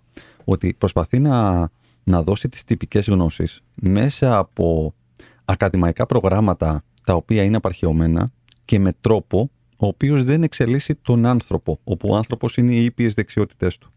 Άρα, αντί να μπω στη διαδικασία να εξελίξω το Δημήτρη και το Σπύρο ως ανθρώπους μέλη μιας κοινωνίας με κατανόηση, με σεβασμό, με ειλικρίνεια, με ενσυναίσθηση, με κριτική σκέψη και με επίλυση προβλημάτων, ας πούμε, με ικανότητα επίλυσης προβλημάτων, ε, δημιουργώ όντα τα οποία αρέσκονται στην ε, βαθμοθυρία και την πτυχιοθυρία. Μμ. Δηλαδή δεν υπάρχει αυτή η αξιολόγηση του ανθρώπου, αλλά η αξιολόγηση του πώς έγραψες και πόσο καλά τα είπες. πράγμα που από μόνο του δεν καθιστά αυτό το on, ε, ξέρεις, έναν σύγχρονο πολίτη το 2022. Θεω, ε, δεν θεωρώ ότι τον, τον, τον καθιστούσε και το 80, αλλά σε κάθε περίπτωση τα πράγματα έχουν αλλάξει πάρα πολύ. Και όταν τα πράγματα όλα αλλάζουν γύρω και πλέον με πολύ γρήγορους ρυθμούς, το γεγονός ότι κάποια πράγματα παραμένουν ίδια στην, στην, ε, στη, ε, ε, εκεί που γεννιέται το, η, η, κοινωνία μας, δηλαδή η κοινωνία μας γεννιέται στις οικογένειες και κατ' επέκταση στο, στην πρωτοβάθμια, δευτεροβάθμια εκπαίδευση. Mm. Όταν εκεί δεν κάνεις αυτή τη δουλειά που τόσα χρόνια έχεις στο μέλλον της χώρας, γιατί τα έχεις 12 χρόνια, έτσι, 12 χρόνια είναι στα σπλάχνα σου και τα δημιουργείς και τα διαπαιδαγωγείς και τα εκπαιδεύεις με ένα, χρόνο, με ένα, με έναν τρόπο ο οποίος είναι αναχρονιστικός ε, μάλλον αναχνο, αναχρονιστική θα, θα, θα, θα, θα γίνει και η κοινωνία σου. Οπότε, ναι, ο, ο λόγος πιστεύω ότι δεν γίνεται είναι λόγω ξεκάθαρα της, ε, της πολιτικής ε, βούλησης ε, και των τομών που πρέπει να γίνουν, αλλά για να γίνουν πρέπει να υπάρξει αρκετή δουλειά και υδρότας και κάποιοι να χάσουν αρκετούς μήνες από τις διακοπές τους και να κάτσουν να μετεκπαιδευτούν ε, και δεν τα θέλουμε πολύ αυτά. Δεν, δεν θέλουμε να διαταράξουμε ισορροπίες ε, συνδικάτων, καθηγητών, και ούτω γιατί όλα αυτά απαιτούν μετεκπαίδευση. Και η μετεκπαίδευση θέλει ώρες και θέλει yeah. προσπάθεια και θέλει να βγούμε από τη ζώνη άνεσης. Και αυτό που λες τώρα, ε, που στην Ελλάδα ισχύει 1000%. Εγώ όμως παρατηρώ ότι και σε άλλα εκπαιδευτικά συστήματα, σε άλλες χώρες, ισχύει το ίδιο πράγμα. Αν παρατηρήσεις από το υλικό που λέγαμε στο social media, που εγώ παρακολουθώ πάρα πολύ, ανθρώπους του εξωτερικού, υπάρχουν οι απόψεις που λένε μην πας στο κολέγιο, ρε παιδί μου. Μην πας ε, στο πανεπιστήμιο πλέον. Γιατί αυτά που θα μάθεις εκεί μπορείς να μάθεις online δωρεάν ή αν ψαχτείς και λίγο πιο συγκεκριμένα, μπορείς να τα βρεις με, με πολύ λιγότερο κόστος τέλος πάντων και σε χρόνο αλλά και σε χρήματα. Γιατί στο εξωτερικό η τριτοβάθμια εκπαίδευση είναι πάρα πολύ ακριβή. Και βγαίνουν όλοι αυτοί και λένε, ξέρεις τι, μήπως υπάρχει κάτι από πίσω. Μήπως υπάρχει ένα σχέδιο παγκόσμιο. Και δεν θέλω να είμαι, δεν θέλω να είμαι αυτός ο συνωμοσιολόγος. Αλλά δεν είναι περίεργο. Ή υπάρχει κάποια πολύ μεγάλη πρακτική δυσκολία να το κάνουμε αυτό. Ή κάποιος δεν θέλει να γίνει. Ναι. Ε, Α, συγγνώμη. Θα σε πω... τσίγκλισα τώρα. Με τσίγκλισε τώρα, σίγουρα. ε, θα σου πω γιατί όμως. Υπάρχει γενικότερα ένα κίνημα που ξεκίνησε από κάτι Μαϊντανού στη Silicon Valley. Ε, που είναι μέσα πολύ μεγάλα ονόματα. Έτσι. Δεν λέω ότι είναι άνθρωποι οι οποίοι δεν τα έχουν καταφέρει. Είναι μέσα ο Elon Musk, είναι μέσα ο Jack Dorsey, ε, που ήταν ο πρώην CEO του Twitter, για όποιον δεν το γνωρίζει. Ε, είναι μέσα ο Πίτερ Τιέλ. Ο Πίτερ Τιέλ θεωρείται ίσως ένας από τους πιο έξυπνους ανθρώπους του πλανήτη αυτή τη στιγμή.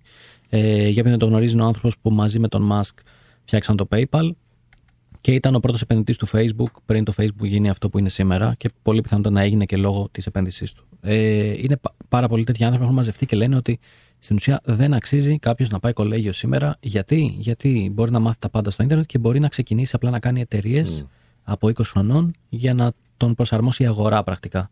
Να τον μάθει η αγορά. Ε, το θέμα μου ποιο είναι με αυτή, την, ε, με αυτή την κίνηση.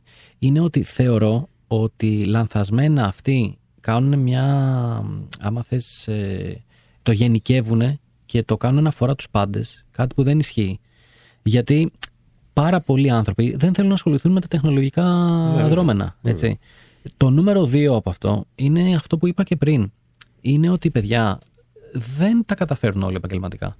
Ε, που σημαίνει ότι ναι, μεν κάποιοι μπορούν να κάνουν εταιρεία και αυτή η εταιρεία να εξαγοραστεί για πάρα πολλά λεφτά, για εκατομμύρια κτλ. Αλλά είναι και άλλοι τόσοι οι οποίοι πιθανότατα στον δρόμο να μην τα καταφέρουν και πρέπει να έχουν ένα εναλλακτικό σχέδιο. Και νομίζω ότι εναλλακτικό σχέδιο, χωρίς να έχεις τελειώσει και να έχεις στα χέρια σου ένα πτυχίο, ένα χαρτί, οτιδήποτε, που να αποδεικνύει ότι μπορείς να κάνεις μια επιστήμη, μια τέχνη, ε, μια εφαρμογή ή κάτι, νομίζω ότι δεν θα πάει πολύ καλά αυτό το σενάριο. Γι' αυτό, παρόλο που ενστερνίζομαι πολλές απόψεις από mm. το τεχνολογικό κόσμο και τη Silicon Valley, νομίζω ότι σε μερικές έχουν αρχίσει και γίνονται απλά ε, ξέρεις, αφελείς λίγο, ε, να το θέσω ευγενικά. Mm. Ε, αυτό σχετικά με αυτό το, το κίνημα του μη κολεγίου. Α, OK, okay. ναι, ναι, κατάλαβα. Ε, ε, ε, όχι, συγγνώμη, Σπύρο, ήθελα να πεις κάτι; Ε, εγώ ήθελα απλά να πω, επειδή τοποθετούμαι πάρα πολύ συχνά και στο δημόσιο λόγο σε καμία περίπτωση ενάντια στα σχολεία και στα πανεπιστήμια. Έχουν τη δική τους αυταξία, έτσι. Mm. Δηλαδή, μην αλίμονο. Απλά το σχολείο έχει και μια πιο ιδιαίτερο ρόλο της διαπαιδαγώγησης. Ε. Οπότε ο λόγος μου πριν έχει να κάνει και με το κομμάτι του πώς προετοιμάζουμε τους ανθρώπους της κοινωνίας μας, που στην κοινωνία μας την κάνουμε καλύτερη, αλλά για να την κάνουμε καλύτερη πρέπει να κάνουμε κάτι διαφορετικό από αυτό που κάναμε τόσα χρόνια και δεν βλέπω να το κάνουμε. Άρα, πώς περιμένουμε μια καλύτερη κοινωνία χωρίς να κάνουμε κάτι διαφορετικό και με στις οικογένειες και σε πρωτοβάθμια και δευτεροβάθμια εκπαίδευση. Τώρα για το κομμάτι των κολεγίων και πανεπιστημίων. Ναι, υπάρχει πάρα πολύ αυτό το trend. Ναι, σε ένα βαθμό το καταλαβαίνω γιατί. Γιατί αργούν τα πανεπιστήμια να κάνουν και δεν μπορούν. Είναι πιο αργοκίνητα καράβια από συγκεκριμένα online courses τα οποία μπορεί να πάρεις και σαν ενέσιμη μορφή, mm. να σου μπει η γνώση μέσα mm. και να, και, να, να προοδεύσεις και να συνεχίσεις. Αλλά δεν θα μπούμε στη διαδικασία να πούμε ότι το πανεπιστήμιο είναι μόνο μια τυπική γνώση, γιατί έχει πάρα πολλά ακόμα. Δηλαδή, για μένα, ένα μεταπτυχιακό σε ένα πανεπιστήμιο, σε ένα κολέγιο του εξωτερικού, για μένα είναι 60% ε, προσλαμβάνουσες ε, και networking και 40% αυτά τα οποία πραγματικά θα μάθω. Οπότε η γενικότερη αυταξία του Πανεπιστημίου και του Οικολογίου δεν έχει να κάνει μόνο με το ακαδημαϊκό πρόγραμμα, έχει να κάνει με χίλιους δύο άλλους παράγοντες, τους ανθρώπους που θα δημιουργήσεις, το καινούριο reference group, τις εμπειρίες τις οποίες θα πάρεις από τους ανθρώπους που την έχουν ζήσει σε διαφορετικές χώρες του κόσμου και ούτω καθεξής. Ε, με αυτά και με αυτά, αφεντικό εδώ πρέπει να πάμε σε, σε διαλυματάκι, έτσι. Τέλεια. Λοιπόν, και τι έχουμε μετά να πούμε; Τι έχουμε; Έχουμε, έχουμε πολύ ειδικό. Για μένα έχουμε τον top ειδικό στη, στη χώρα που θα μας μιλήσει για το, για το κομμάτι του επαγγελματικού προσανατολισμού, το πόσο λείπει μέσα στα σχολεία και το πόσο μέσα από τη δική του εμπειρία φαίνεται όλοι να το έχουν ανάγκη, ειδικά κατά τη συμπλήρωση του μηχανογραφικού αλλά και μετέπειτα στη ζωή τους. 989 Αλφα Radio, επιστρέφουμε. Επιστρέψαμε λοιπόν, 989 Αλφα Radio, θα σας ειδοποιήσουμε με Δημήτρη Κανέλη, Σπύρο Ανδριανό και Κωνσταντίνο Κιντζίο και μιλάμε για την έναρξη της σχολικής χρονιάς, η κατάληξή της που είναι οι Πανελλήνιες, η συμπλήρωση μηχανογραφικού, το Λότο και το Τζόκερ που παίζουν στο μηχανογραφικό. Ναι, την έλλειψη ουσιαστικά του επαγγελματικού προσανατολισμού. Αυτό, αυτό ακριβώς. Δηλαδή το, αυτό που κάνουν είναι που συμπληρώνουν πολλές φορές το μηχανογραφικό επειδή το είπε η θεία, η μαμά, επειδή έχουμε ένα δικηγορικό γραφείο, επειδή έχουμε ένα μανάβικο, επειδή έχουμε ένα κατάστημα με ρούχα. Κοίτα τώρα πώς, πώς, δηλαδή... πόσο προβληματικό μπορεί να είναι αυτό, φίλε. Μα ακριβώς. Κοίτα, κοίτα τι προβλήματα δημιουργούνται, κοίτα τι, τι ζημιά δημιουργείται mm. και μετά τι πάμε να κάνουμε, πάμε να διορθώσουμε αυτή τη ζημιά. Με, με χίλιους δύο τρόπους, έτσι. Δηλαδή, λέγεται regeneration στο κομμάτι της mm. συμβολής στη γέφυρα, λέγεται Σπύρος Μιχαλούλης που θα μιλήσουμε σε λίγο στο κομμάτι του επαγγελματικού προσανατολισμού. Γιατί, γιατί σπούδασα νομική, αλλά θέλω να κάνω. Ε, ε, ε, ε, ε θέλω να, να ήμουν φιλόλογος και γιατί δεν το επέλεξε, θέλω mm. να κάνω marketing, ας πούμε, κτλ. Και, και αυτό είναι το, το. και ο Σπύρος θα, θα μας το πει ότι έχει να κάνει σίγουρα με την έλλειψη του επαγγελματικού προσανατολισμού στο, στο σχολείο και σίγουρα με το γεγονός ότι έχουμε θεοποιήσει κάπως και δαιμονοποιήσει μαζί το κομμάτι του μηχανογραφικού και των πανελληνίων. Λες και αυτό είναι ικανό να καθορίσει τη ζωή ενός ανθρώπου και την επιτυχία του. Ε; Δηλαδή, δεν έγραψα καλά στις Πανελλήνε, δεν πέρασα στην πρώτη, δεύτερη, τρίτη μου επιλογή, είμαι αποτυχημένος. Δηλαδή, δεν υπάρχει ναι, χειρότερο ναι, ναι, στερεότυπο για αυτά τα παιδιά που βγαίνουν εκεί έξω στο, στην κοινωνία. Οπότε, για να μην χρονοτρεβούμε, Πάμε να μιλήσουμε με τον ε, πλέον ειδικό στη χώρα, ε, Σπύρος Μιχαλούλης, ιδρυτής της εταιρείας Orientum, ε, σύμβουλης σταδιοδρομίας. Ε, Σπύρο, καλησπέρα στην όμορφη παρέα μας. και ευχαριστώ πάρα πολύ για, την, ε, για τη φιλοξενία. Καλή αρχή να πω, είναι, είναι καινούργια ξεκινήματα, χαίρομαι να πάνε όλα περίφημα. Ευχαριστούμε, ευχαριστούμε. Ευχαριστούμε πολύ. Ε, Σπύρο, πάμε λίγο να, να σου δώσουμε μια πάσα. Ε, Μας άκουγες ε, σχετικά με όλα αυτά. Την, την ε, πήρα πριν. Δεν είναι μόνο η απομετωπίση, είναι και το, αυτό που παλιά ο επαγγελματικός προσανατολισμός ήταν η ώρα του παιδιού, ακόμα συνεχίζει να υπάρχει. Ε, μαμά προχθές ήρθε να κάνουμε επαγγελματικό προσανατολισμό και μου λέει καλά όλα αυτά, αλλά εγώ θέλω το παιδί να μπει κάπου στο δημόσιο, να βολευτεί. Και κοιτιόμασταν 2022 και προσπαθούμε να πούμε ότι παιδιά το 2022 το δημόσιο δεν, δεν είναι πάντα επιλογή. Όχι ότι είναι μία επιλογή, δεν είναι όλες, δεν είναι πάντα η επιλογή. Έχουμε παιδιά τα οποία επιλέγουν ε, σπουδές χωρίς να ξέρουν για ποιο λόγο, παιδιά τα οποία δεν ξέρουν για ποιο λόγο διαβάζουν. Και είπατε πριν για το θέμα του μηχανογραφικού, δεν είναι μόνο το μηχανογραφικό. Υπάρχουν παιδιά τα οποία θέλουν να πάω στο εξωτερικό να σπουδάσουν. Το ερώτημα λέει ο άλλος, εγώ θέλω να σπουδάσω. Ε, να πάω στην Αγγλία, να πάω στη Γερμανία. Το ερώτημα είναι το subject. Τι θα σπουδάσεις; Γιατί έχουμε και περιπτώσεις που δεν θα δώσουν πανελλαδικέ. Έχουν περιπτώσεις που θα πάνε στο εξωτερικό και πολλές φορές κάνουν λάθος στην επιλογή του subject. Και όχι αυτό και θέλουν να αλλάξουν και, το καθε... και δημιουργούν τέτοια θέματα. Άρα, πρώτο, πρέπει να βρούμε τα ταλέντα, τα ενδιαφέροντα του παιδιού. Δεύτερον, να γνωρίζουμε το τι γίνεται εκεί έξω με την αγορά εργασίας. Και τρίτον, αυτό που είπατε και πριν, ότι δεν, δεν είναι το τέλος του κόσμου. Υπάρχει δυνατότητα για αλλαγές, αρκεί να ξέρεις το ποιος είσαι. Ποια είναι η πρώτη προσέγγιση, Σπύρο, δηλαδή θα έρθουν οι γονείς μαζί με τον μαθητή, το παιδί. Mm. Και τι θα βρείτε, κάποια ταλέντα του, πώ θα, το, πώς θα χειρίζεστε εσείς; Υπάρχουν ε, στη συμβουλευτική, ε, το πρώτο πράγμα το οποίο χρειάζεται είναι να μιλήσεις με, το, με τον συμβουλευόμενο, τον, τον μαθητή και στη συνέχεια χρησιμοποιούμε κάποια εργαλεία ψυχομετρικά τα οποία τι βρίσκουν, βρίσκουν τα ενδιαφέροντα, την προσωπικότητα και τα κίνητρα του κάθε παιδιού. Ξέρετε, δεν είμαστε όλοι οι ίδιοι. Οι άνθρωποι δεν είμαστε ίδιοι. Άλλοι θέλουν πολλά χρήματα. Άλλοι δεν θέλουν πολλά χρήματα. Άλλοι θέλουν ένα επάγγελμα το οποίο να έχει κύριο και φήμη. Άλλοι δεν το θέλουν. Υπάρχουν παιδιά τα οποία θέλουν να κάνουν δική τους δουλειά. Αλλά δεν θέλουν. Το ερώτημα είναι τι είναι το κάθε παιδί, ποια είναι η μοναδικότητα του κάθε παιδιού. Άλλα παιδιά του ενδιαφέρει, για παράδειγμα, είναι ας πάμε, αυτό που είπα πριν, τα κίνητρα. Άλλα, άλλα παιδιά είναι περισσότερο εσωστρεφή. Άλλα είναι περισσότερο εξωστρεφή. Υπάρχουν ε, παιδιά τα οποία θέλουν, ε, ε, τους ενδιαφέρει πάρα πολύ ας πούμε το επιχειρήν, αλλά δεν τους ενδιαφέρει. Ε, βρίσκουμε, βρίσκουμε τα ενδιαφέροντα της κλίσης του, δεν μπορεί να φέρει μηχανολογία και το business και ψάχνουμε να δούμε πώς θα συνδυάσουμε. Άρα τι κάνουμε, βρίσκουμε το προφίλ του κάθε παιδιού, στηριζόμενοι στην ψυχομετρία και κάνουμε και συμβουλευτική. Γιατί το να κάνεις μόνο ένα τεστ δεν λέει τίποτα. Θέλει να κουβεντιάσεις με το παιδί και να τους δείξεις ε, δρόμους. Και αυτό που λέμε πάρα πολύ είναι στα 16-17 δεν επιλέγουμε επάγγελμα. Mm. Επιλέγουμε σπουδές. Πολύ σημαντικό. Εμένα η μάνα μου δεν ξέρει τι δουλειά κάνω. Ούτε εμάς μάλλον. Η μάνα, η μάνα μου είναι 73. Ναι, ναι, δεν, δεν το καταλαβαίνω σύμβουλος επαγγελματικού προσανατολισμού. Με ρωτάει κάθε φορά, μου λέει, Πού έχεις μάθημα σήμερα; Εμείς πιστεύουμε αυτή τη στιγμή ότι τα παιδιά μας που θα βγουν το 2030 στην αγορά εργασίας θα ξέρουμε τι επαγγέλματα θα κάνουμε. Δεν, δεν, τα ξέρουμε. Αν δεν τα ξέρουμε. Σπύρο, αν πούμε ότι βρίσκουμε τα κίνητρα. Δηλαδή, ας πούμε, mm. έρχεται ένα παιδί και λέει: Εγώ θέλω να γίνω πασκευολίστα. Αλλά mm-hmm. βλέπουμε ότι δεν έχει τα τυπικά προσόντα. Π.χ. δεν έχει το ύψος ή δεν μπορεί ας πούμε, να γίνει πασκευολίστα για οποιοδήποτε λόγο. Εσείς το λέτε. Ναι. Καταρχήν, δεν μπορεί, κανένα παιδί στα 16 δεν μπορεί να σου πει θα γίνω πασκευολίστα. Mm. Μπορεί να σου πει θέλω να σπουδάσω. Το βασικό είναι τι θα. Τι θα...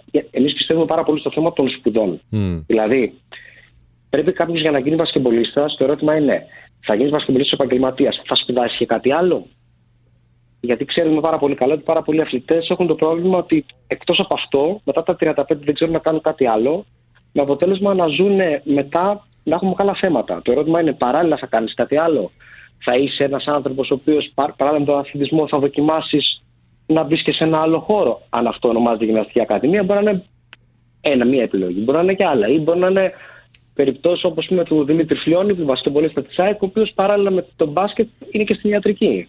Δηλαδή, ψάχνουμε να βρούμε λοιπόν το, το προφίλ και φυσικά θα πεις σε ένα παιδί ότι κοίταξε να δεις, τα ενδιαφέροντά σου είναι αυτά. Πρέπει να ξέρεις όμως τα δεδομένα που υπάρχουν στην κάθε μία δουλειά. Αλλά. Φαντάζομαι, Σπύρο, φαντάζομαι, Σπύρο, ότι σε αυτό παίζουν και ρόλο και οι γονείς. Αλλά θα σε παρακαλέσω να περιμένεις λίγο στη γραμμή μας, να περάσουμε σε ένα γρήγορο μουσικό διάλειμμα και συνεχίζουμε ακριβώς με αυτή την ερώτηση. Που τι ρόλο μπορούν να παίξουν οι γονείς. Επιστρέψαμε λοιπόν, έχουμε στη γραμμή μας τον uh, Σπύρο Μιχαλούλη και είμαστε η εκπομπή θα σε ειδοποιήσουμε. Κωνσταντίνος Κίτζιος, Δημήτρης Κανέλης, Σπύρος Ανδριανός. Και μιλάμε για τον επαγγελματικό προσανατολισμό. Και τι ρόλο, είχαμε μείνει εκεί Σπύρο, τι ρόλο μπορούν να παίξουν οι γονείς για να βοηθήσουν το παιδί. Και εσύ, σαν σύμβουλος επαγγελματικού προσανατολισμού, τι τους συμβολεύεις, τι τους λες; Πρώτον, πρέπει να ξέρουμε ότι ένα παιδί μέχρι τα 16-17, ό,τι και να λέει οι γονείς, έχει επηρεαστεί από τους γονείς χωρίς να το καταλάβει. Mm. Δηλαδή, το 90% των παιδιών που οι γονείς τους έχουν δικιά τους δουλειά, το επιχειρήν τους βγάζει ψηλά. Τα ενδιαφέροντα του επιχειρήν είναι ψηλά. Γιατί επηρεάζονται. Δηλαδή, ζεις στην πραγματικότητα ενός ελεύθερου επαγγελματία, ενός ανθρώπου που έχει μια δουλειά. Έτσι. Αν μέχρι τα 16-17 οι γονείς σου μιλάνε ότι ξέρεις δεν υπάρχει κανένα, καμιά. Γιατί πριν από δύο εβδομάδες ήρθε μια μάμα και έλεγε Ό,τι και να μου λέτε, εγώ δεν τα καταλαβαίνω. Στην Ελλάδα το μόνο που χρειάζεται είναι μέσο.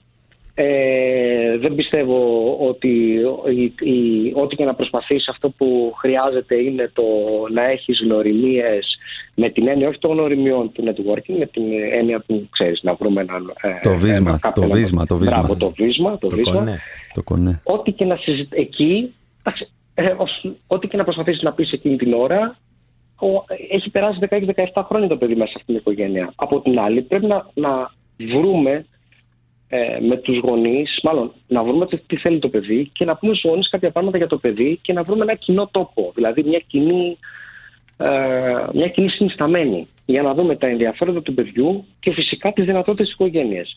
Ε, γιατί κύριε Ανδριανέ, ε, υπάρχουν οικογένειες οι οποίες αυτή τη στιγμή δεν μπορούν να στηρίξουν οικονομικώς τα όνειρα των παιδιών. Ναι, ναι. Δηλαδή, είναι και τεράστια, δηλαδή, τεράστια έξοδα το να στείλεις κάποιο παιδί να σπουδάσει σε μια άλλη πόλη. 35 με 40 χιλιάρικα. Πω, πω. Ναι. Προσέξτε, με ένα δωρεάν ελληνικό πανεπιστήμιο, το οποίο το έχουμε πατήσει κάτω και λέμε ναι, το ελληνικό πανεπιστήμιο και δεν είναι καλό. Συγγνώμη, έχουμε καταλάβει το ελληνικό πανεπιστήμιο αυτή τη στιγμή είναι free, είναι δωρεάν. Έχουμε καταλάβει τι δύναμη δίνει, γιατί κάποιος λέει να πάω στο εξωτερικό. Ωραία, να πας. Έχουμε καταλάβει ότι σε εξωτερικό, σε αρκετές χώρες, όχι σε όλες φυσικά, έχει κόστος. Εάν το παιδί λοιπόν φύγει από την Αθήνα και πάει να σπουδάσει στην Πάτρα, το κόστος για την οικογένεια είναι 35 40 χιλιάρικα. Okay. Υπάρχουν οικογένειες που δεν τα έχουν και το καταλαβαίνω. Εδώ λοιπόν, αν ένα παιδί θέλει να πει, ξέρεις, εγώ θέλω να γίνω τάδε, αλλά οι γονείς δεν μπορούν να το στηρίξουν, πρέπει να βρούμε τον τρόπο και τα δεδομένα της οικογένειας. Άρα είναι μια απόφαση η οποία αφορά και την οικογένεια. Εκτός αν το παιδί πάρει την ευθύνη να το παλέψει μόνος του. Ε, το λέω και τώρα. Ε, ήμουνα πριν από κάποιες μέρες ε, διάφορα κολέγια, διάφοροι ιδιωτικοί φορείς βγάζουν υποτροφίες. Ε, ένας από αυτούς ε, τους ιδιωτικούς φορείς που βρίσκεται στην Αγίου Παρασκευή, να μην λέμε και ονόματα, έβγαλε μία ε, υποτροφία με βάση τον τόπο ε, καταγωγής ενός ε, παιδιού. Ήταν λοιπόν μια κοπέλα από την Πρέβεζα που ε, έκανε αίτηση σε αυτό για να πάρει full time ήταν και είναι και ακριβά τα, τα δίδακτρα και πήρε την υποτροφία. Ε, και μου έλεγε ότι την προηγούμενη εβδομάδα πριν πάει την υποτροφία της έλεγαν γύρω-γύρω. Ε, μην κάνεις κανένα αίτηση, είναι δοσμένες οι θέσεις. Και έλεγε αυτή, Όχι, εγώ θα την κάνω. Και Μάλιστα. την έκανε γιατί δεν είχε τη δυνατότητα να κάνει, να κάνει άλλα πράγματα. Δηλαδή, πρέπει να, να ξέρουμε και τα δεδομένα και τι μπορεί να στηρίξει η οικογένεια. Ξέρετε, και, από την άλλη. Συγγνώμη, και από την ναι. άλλη σκέφτομαι ότι και μερικοί γονείς που θέλουν να καθοδηγήσουν, αν θέσει εισαγωγικά, σε πολλά εισαγωγικά, το παιδί προς ένα επάγγελμα. Π.χ.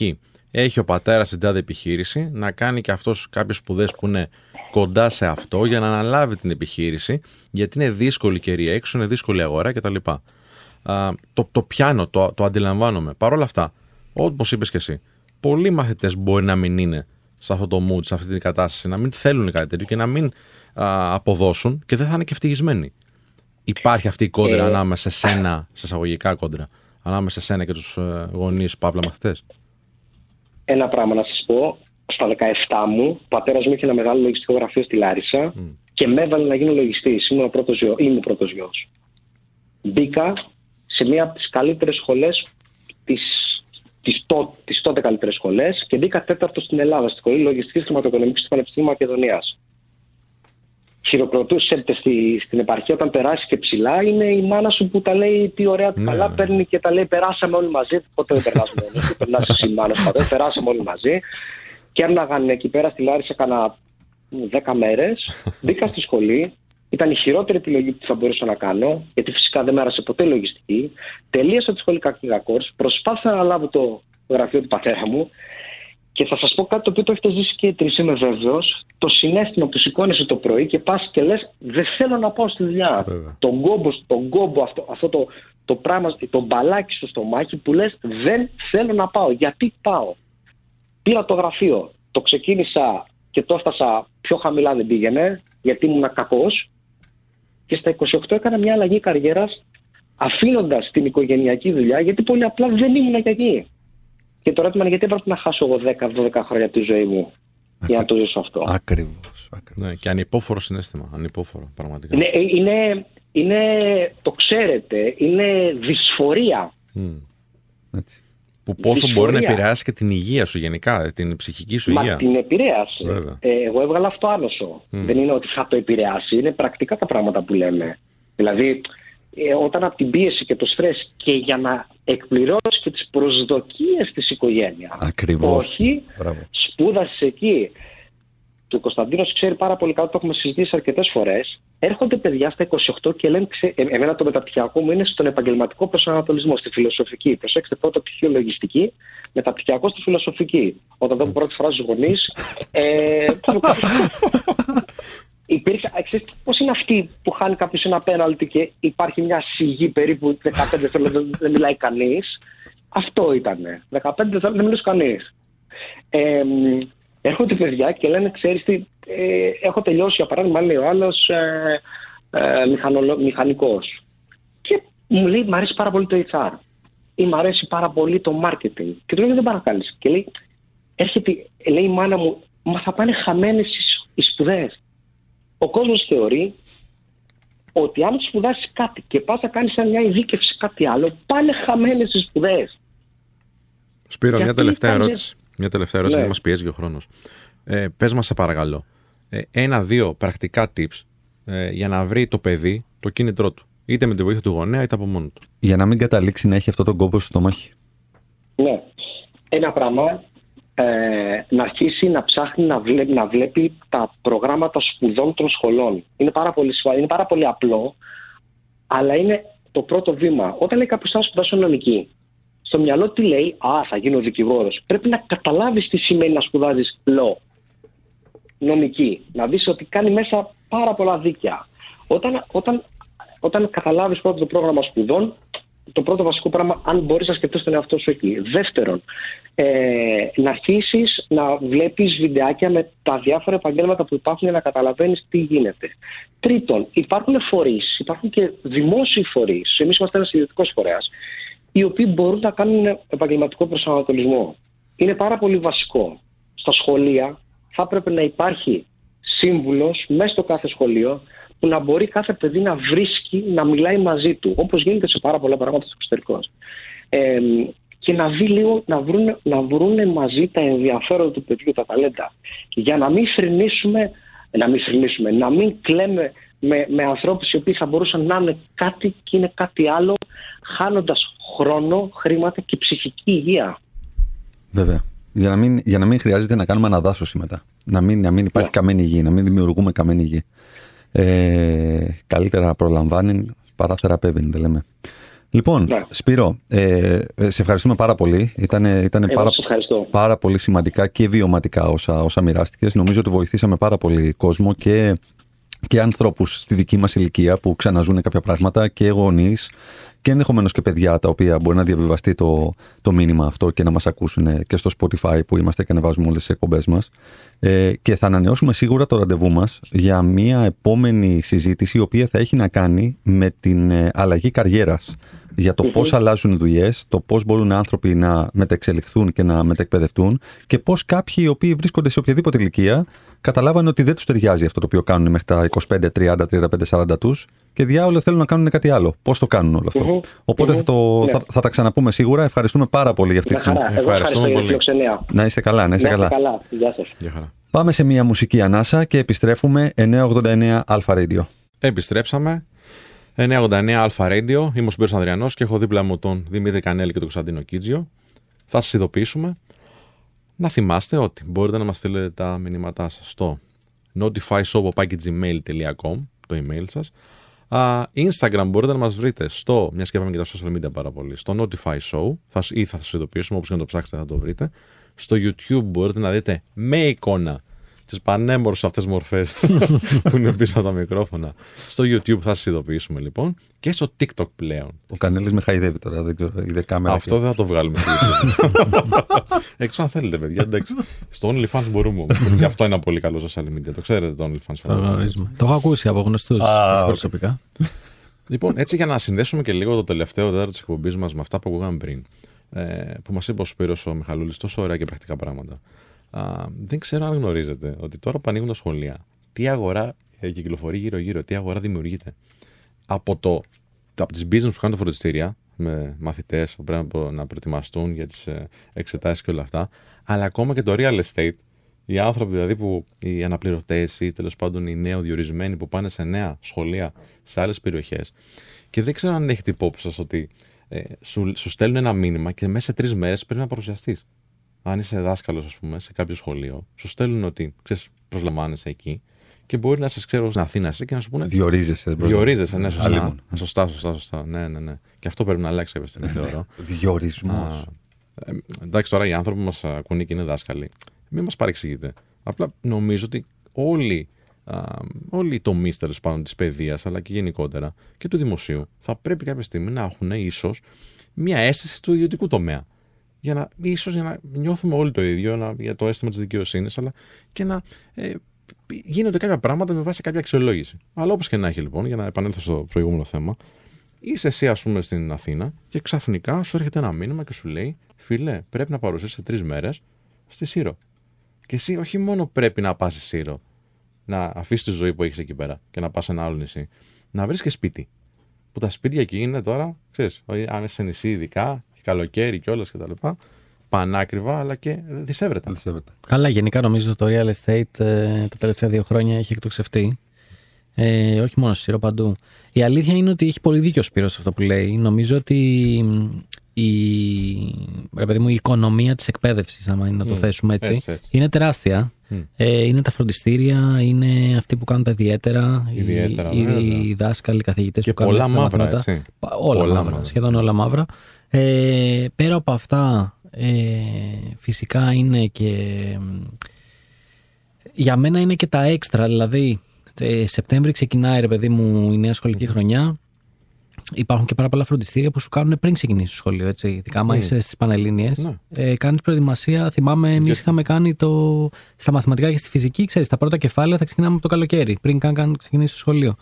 Ε, και νομίζω από Σεπτέμβρη και μετά ξεκινάνε και όλα τα, όλα τα extra activities. Δηλαδή, άμα κάποιος ε, μαθητής θέλει να δώσει και αθλητικά και τέτοια, αυτά που κάνουν τα αθλήματα και προπονήσεις και όλα αυτά. Οπότε νομίζω ότι γίνεται το Σεπτέμβρη ξέρεις, το λανσάρισμα μιας ε, τεράστιας οικονομίας. Βέβαια. Πολλά λεφτά που κάποιοι γονείς δεν τα έχουν κιόλας. Σωστό. Και σε όλα αυτά τα, τα οικονομικά που συζητάμε, ένα μεγάλο ζήτημα είναι που θα το συζητήσουμε την επόμενη εκπομπή, αύριο δηλαδή, 12 η ώρα, α, ότι δεν μας μαθαίνουν και οικονομικά στο σχολείο. Μας μαθαίνουν αριθμητική και μαθηματικά. Μμ. Αλλά όχι οικονομικά. Δηλαδή, δεν ξέρεις να κάνεις τη φορολογική σου δήλωση. Δεν ξέρεις πώς να επενδύσεις. Δεν ξέρεις πώς να κάνεις αποταμίευση. Να γίνεις σπαστικός τώρα. Ναι, να γίνεις. θα με συγχωρέσεις έτσι. Ω, Παρακαλώ. Εγώ- θέλω να εγώ γίνεις, όχι, θέλω. εγώ όχι. Ε, απλά αυτά δεν είναι οικονομικά, είναι λογιστικά. Οι επενδύσει είναι οικονομικά, δεν είναι. Οι επενδύσει είναι οικονομικά. Έτσι, έτσι. Για τη δήλωση έλεγα. Σου εντάξει, γύρισε μπούμενη κακία. σε- σε- κακία. Εγώ προσπαθώ να είμαστε τέλειοι, ρε φίλε. Έτσι, έτσι. Ε, κοιτάξτε, είναι πολλές φορές που τα σκέφτομαι αυτά. Ε, ότι τελικά τι πρέπει να σου μαθαίνει ένα σχολείο. Αυτή, αυτή είναι η ερώτηση. Έτσι. Τελικά βγαίνεις από το σχολείο, τι πρέπει να έχεις μάθει. Ε, Πρέπει να έχεις μάθει, συγγνώμη που σε διακόπτω, πρέπει να έχεις μάθει ικανότητες που θα αξιοποιήσεις τη ζωή σου. Και Πρέπει. καλή είναι η βιολογία, φίλε, αλλά δεν την αξιοποιείς άμεσα. Δηλαδή το ότι βλέπεις πράσινο το φύλλο και καταλαβαίνεις ότι είναι από τη χλωροφύλλη, η πρασινάδα αυτή. το έχω ξεχάσει αυτό. Ναι, Κι εγώ. το είπα εγώ τώρα, γιατί μου πήρε πάρα πολύ καιρό να το μάθω. λοιπόν, το ότι μαθαίνεις την χλωροφύλλη, λοιπόν, ε, δεν θα σε βοηθήσει πάρα πάρα πολύ. να, Εκτός πω, από αν να, θα γίνεις βιολόγος ή ένας επιστήμονας σε αυτό το κομμάτι. να πω κάτι. Ναι, κάνω το δικηγόρο του διαβόλου, έτσι. Ναι, κάνε. Μήπως ο οδηγός σπουδών του σχολείου είναι μια χαρά, αλλά διαφέρει πώς το διδάσκει ο κάθε δάσκαλος καθηγητής; Και τα δύο. Συμφωνώ πολύ και σε αυτό. Και τα δύο. βέβαια. Γιατί; Και το τι και το πώς είναι όμως. Όχι, θα σας πω ένα βιωματικό παράδειγμα, έτσι. Λοιπόν, εγώ τυχαίνει και πήγαινα σε ιδιωτικό σχολείο. Ωραία. Ε, πρώτη ηλικίου έβγαλα 12,5 μεσόωρο. Λοιπόν, για να βγάλεις 12,5 ιδιωτικό σχολείο χρειάζεται ικανότητα. Έτσι. Ε, πρακτικά πληρώνεις ένα σχολείο, παίρνει ότι ξέρεις, χρειάζεται να έχεις κάποιο skill. Δεν, δεν το βγάζεις έτσι απλά, τόσο χαμηλά. Δεν στο χαρίζουν. Δες, ρε παιδί μου, ξέρεις, ο πιο χαμηλός βαθμός ε, συνήθως σε μέσο όρο είναι 14, ξέρεις και τα λοιπά. Δεν, ε, Σε δεν ποιο, θα- σε ποιο ήταν αυτό το τι, τι εννοείς; Εννοώ ρε παιδί μου ότι σε ιδιωτικά σχολεία Ναι. πολύ σπάνια θα δεις ο άλλος να έχει βγάλει μέσο όρο στο τρίμηνο 8. Ναι, οκ. Αυτή είναι η εικόνα που έχω εγώ. Έτσι. Ναι, Μπορείς ναι. να έχετε άλλη εικόνα. Ναι. Τουλάχιστον εμείς, απόλυτη και τις τέσσερις τάξεις που ήμασταν, μέσο όρος κάτω από τη βάση δεν υπήρχε. οκ. Λοιπόν, Εγώ όμως σε δημόσιο δεν ξέρω τώρα τι κάνετε εσείς εκεί. ναι. Όπως είπε, έτυχε να πάει σε ιδιωτικό. Και Ναι, εγώ έτυχε. έτυχε. ναι, ναι. έτυχε. Δηλαδή, Ε, ήρθε λοταρία, ας πούμε, και είπε εσύ σε ιδιωτικό, κατάλαβες. λοιπόν, εγώ είχα. ε, Έχω πρω- μπλέξει με την βασιλική πρώτη οικογένεια. ηλικίου- Πρώτη ηλικίου έβγαλα 12,5. Okay. Αρκετά χαμηλό μεσόωρο. Ε, οι καθηγητές που είχα εκεί πέρα στο σχολείο ειδοποίησαν την μητέρα μου ότι δεν θα πάει. Νομίζω σα το είχα ξαναπεί ότι δεν θα πάει τεχνολογική. το παιδί. Ε, το παιδί δεν πάει καλά. ε, το fun fact εδώ πέρα είναι ότι εγώ έκανα μαθήματα προγραμματισμού εκτός σχολείου από τρίτη δημοτικού. Έτσι. Τέλος πάντων, άσχετο fun fact. Ε, οπότε ενημερώνουν ότι το παιδί δεν σκαμπάζει από μαθηματικά κτλ. Οκ. Λοιπόν, πάλι εντελώς τυχαία. Έτσι, όπως συμβαίνουν αυτά. Ε, ξεκινάω εγώ Δευτέρα Λυκείου να κάνω ιδιαίτερα μαθήματα με ένα μαθηματικό και με ένα φυσικό. Λοιπόν, πώς μπορεί κάποιος να εξηγήσει ότι πρώτη Λυκείου εγώ έβγαλα 12 και δεύτερη Λυκείου έβγαλα 19,5. Έχει, έχει παίζει ρόλο. Προφανώς, μεταδοτικό ρε αυτό. φίλε, ο μαθηματικός και ο φυσικός που ξεκίνησε εκτός σχολείου ε, μιλάγανε στη γλώσσα που ήθελα να ακούσω, στη γλώσσα που καταλαβαίνω. Γιατί αν εγώ όντως δεν έπαιρνα τα γράμματα, δεν θα τα έπαιρνα ούτε από αυτούς. Προφανώς και έχεις δίκιο, αλλά μην ξεχνάμε ότι στο κομμάτι των ιδιαιτέρων και της ενισχυτικής διδασκαλίας που γίνεται one-to-one, υπάρχει ένα συγκεκριμένο customization το οποίο γίνεται πάνω σου από έναν άνθρωπο. Ενώ ένας καθηγητής, ένας δάσκαλος σε ένα σχολείο απευθύνεται σε 25-30 άτομα. Δεν μπορεί να κάνει. Προσω...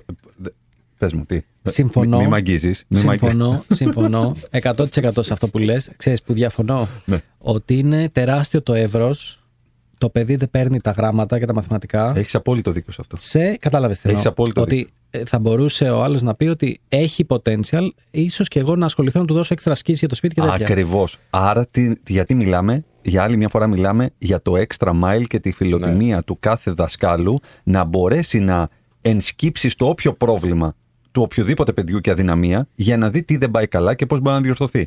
Και πάμε στην εύκολη κρίση του το, το παιδί δεν παίρνει από προγράμματα, δεν παίρνει από αριθμού ή οτιδήποτε άλλο. Και ξαφνικά αυτό το παιδί μπορεί να κάνει Excel και να, και να υπεραποδώσει με έναν άνθρωπο δίπλα του που μπορεί να του μιλήσει τη γλώσσα του. Προφανώς και ναι αυτό το πράγμα. Γι' αυτό και λέω ότι είναι και τα δύο. Και τα μαθηματικά δεν θα έλεγα ότι είναι, είναι εκτός του ακαδημαϊκού προγράμματος. Αλλά η τόση εμβάθυνση, ας- α- αν θέλεις, στη βιολογία ή στην ανθρωπολογία, όπως λέει ο, ο Σπύρος, και να θυσιάσω δύο ώρες βιολογίας για δύο ώρες επαγγελματικού προσανατολισμού ή για δύο ώρες χρηματοοικονομικού αλφαβητισμού, για να καταλάβω όχι γιατί πρέπει να κάνω επένδυση, αλλά τι είναι η επένδυση, τι είναι ο μισθός.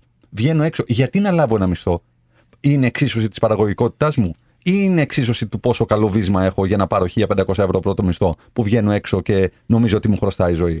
Να πω δύο πράγματα όμως εδώ. Ε, το ένα είναι ότι για να πω και κάτι καλό για τους ε, δασκάλους, εγώ θεωρώ ότι πλέον τα πράγματα έχουν βελτιωθεί πάρα πολύ. Βέβαια, και εγώ το πιστεύω. Γιατί βλέπω πάρα πολλούς συμφοιτητές μου που τώρα είναι δάσκαλοι και, Ναι, ξέρεις, ναι, και τους, ναι. αλήθεια τους πιστεύω. Δηλαδή πιστεύω θα κάνουν καταπληκτική δουλειά. Κάποιοι καίγονται, φίλε, πραγματικά. Ναι, και το, πονάνε. Το πονάνε. Το πονάνε. Λοιπόν, και το δεύτερο είναι ερώτηση σε αυτό που είπε ο Κωνσταντίνος και απαντάει όποιο από τους δυο σας θέλει. Λέτε πάρα πολλά πράγματα για αγορά εργασίας, τα οικονομικά, να μαθαίνουμε λίγο κάποια πράγματα. Πιστεύετε ότι αυτά ε, πρέπει να τα μαθαίνει κάποιος στο σχολείο ή πρέπει να τα μαθαίνει στη σχολή; Γιατί το λέω αυτό, Γιατί σε ένα χρονοδιάγραμμα η σχολή είναι πιο κοντά στην αγορά εργασίας από ότι είναι το σχολείο. Δηλαδή, όταν είσαι στο σχολείο, όχι δεν ξέρεις την αγορά εργασίας. Δεν έχει ιδέα καν τι θα συναντήσει στο πανεπιστήμιο, στο ΟΤΕΗ, σε οποιαδήποτε σχολή τέλος πάντων σπουδάσεις. Οπότε, μήπως αυτά, ναι, πρέπει να διδάσκονται, αλλά πρέπει να διδάσκονται, ας πούμε, πριν πάρεις το πτυχίο. Να είσαι έτοιμος να βγεις εκεί πέρα έξω να διεκδικήσεις. Εγώ, Σπύρο, πάρ' το, Ε, ναι, ναι. η, η πρώτη μου έτσι ενσυκτοδό σου απαντάω. Γιατί όχι στα δύο και όσο περνάει ο καιρός, επειδή εξελίσσονται οι καταστάσεις και η αγορά κτλ., να ενισχύονται αυτά τα πράγματα. Ακριβώς. Να γίνονται updated. Ακριβώς. Γιατί η γνώση και η λήψη χρηματοοικονομικού αλφαβητισμού στο σχολείο θα με βοηθήσει και στη λήψη της απόφασης του μηχανογραφικού. Γιατί θα έχω καταλάβει κάποια πράγματα περισσότερο από το να είμαι στη βιολογία και στην ανθρωπολογία. Θα έχω καταλάβει λίγο πώς δουλεύει η έξω αγορά. Άσχετα αν θέλω να γίνω γιατρός δικηγόρος, αν θέλω να επιχειρήσω ή να γίνω ιδιωτικός υπάλληλος. Θα έχω μια σφαιρικότερη αντίληψη των πραγμάτων. Εμένα αυτό μου λείπει από το σχολείο. Η σφαιρικότερη αντίληψη. Ε, με Θα αυτά τα και με ξαναπούμε αυτά, ναι. Πάμε να κλείσουμε. θα τα σιγά πούμε σιγά. και αύριο αυτά. Ε, όχι, αλλά ναι, μπορούμε να. ε, λοιπόν, με αυτά και με αυτά τελείωσε το Σαββατάκι μας. Τέλεια. Ωραία, πολύ Θα τα καλά. πούμε αύριο λοιπόν, πάλι στις 12 ώρα. Θα σα ειδοποιήσουμε με Κωνσταντίνο Κίτζο, Δημήτρη Κανέλη και Σπύρο Ανδριανό. Ευχαριστούμε για την ακρόαση. Ευχαριστούμε πολύ. Ευχαριστούμε για την εμπιστοσύνη, γιατί οι δύο πρώτες εκπομπές πήγανε πάρα πολύ καλά. Πολύ, περι- πολύ καλύτερα και από ό,τι αναμέναμε. Πολύ θετικό το feedback. Στείλτε μας όμως και τα αρνητικά σχόλιά σας, γιατί θέλουμε να γινόμαστε εκπομπή με εκπομπή καλύτερη. Να είστε καλά, τα λέμε αύριο. Γεια χαρά.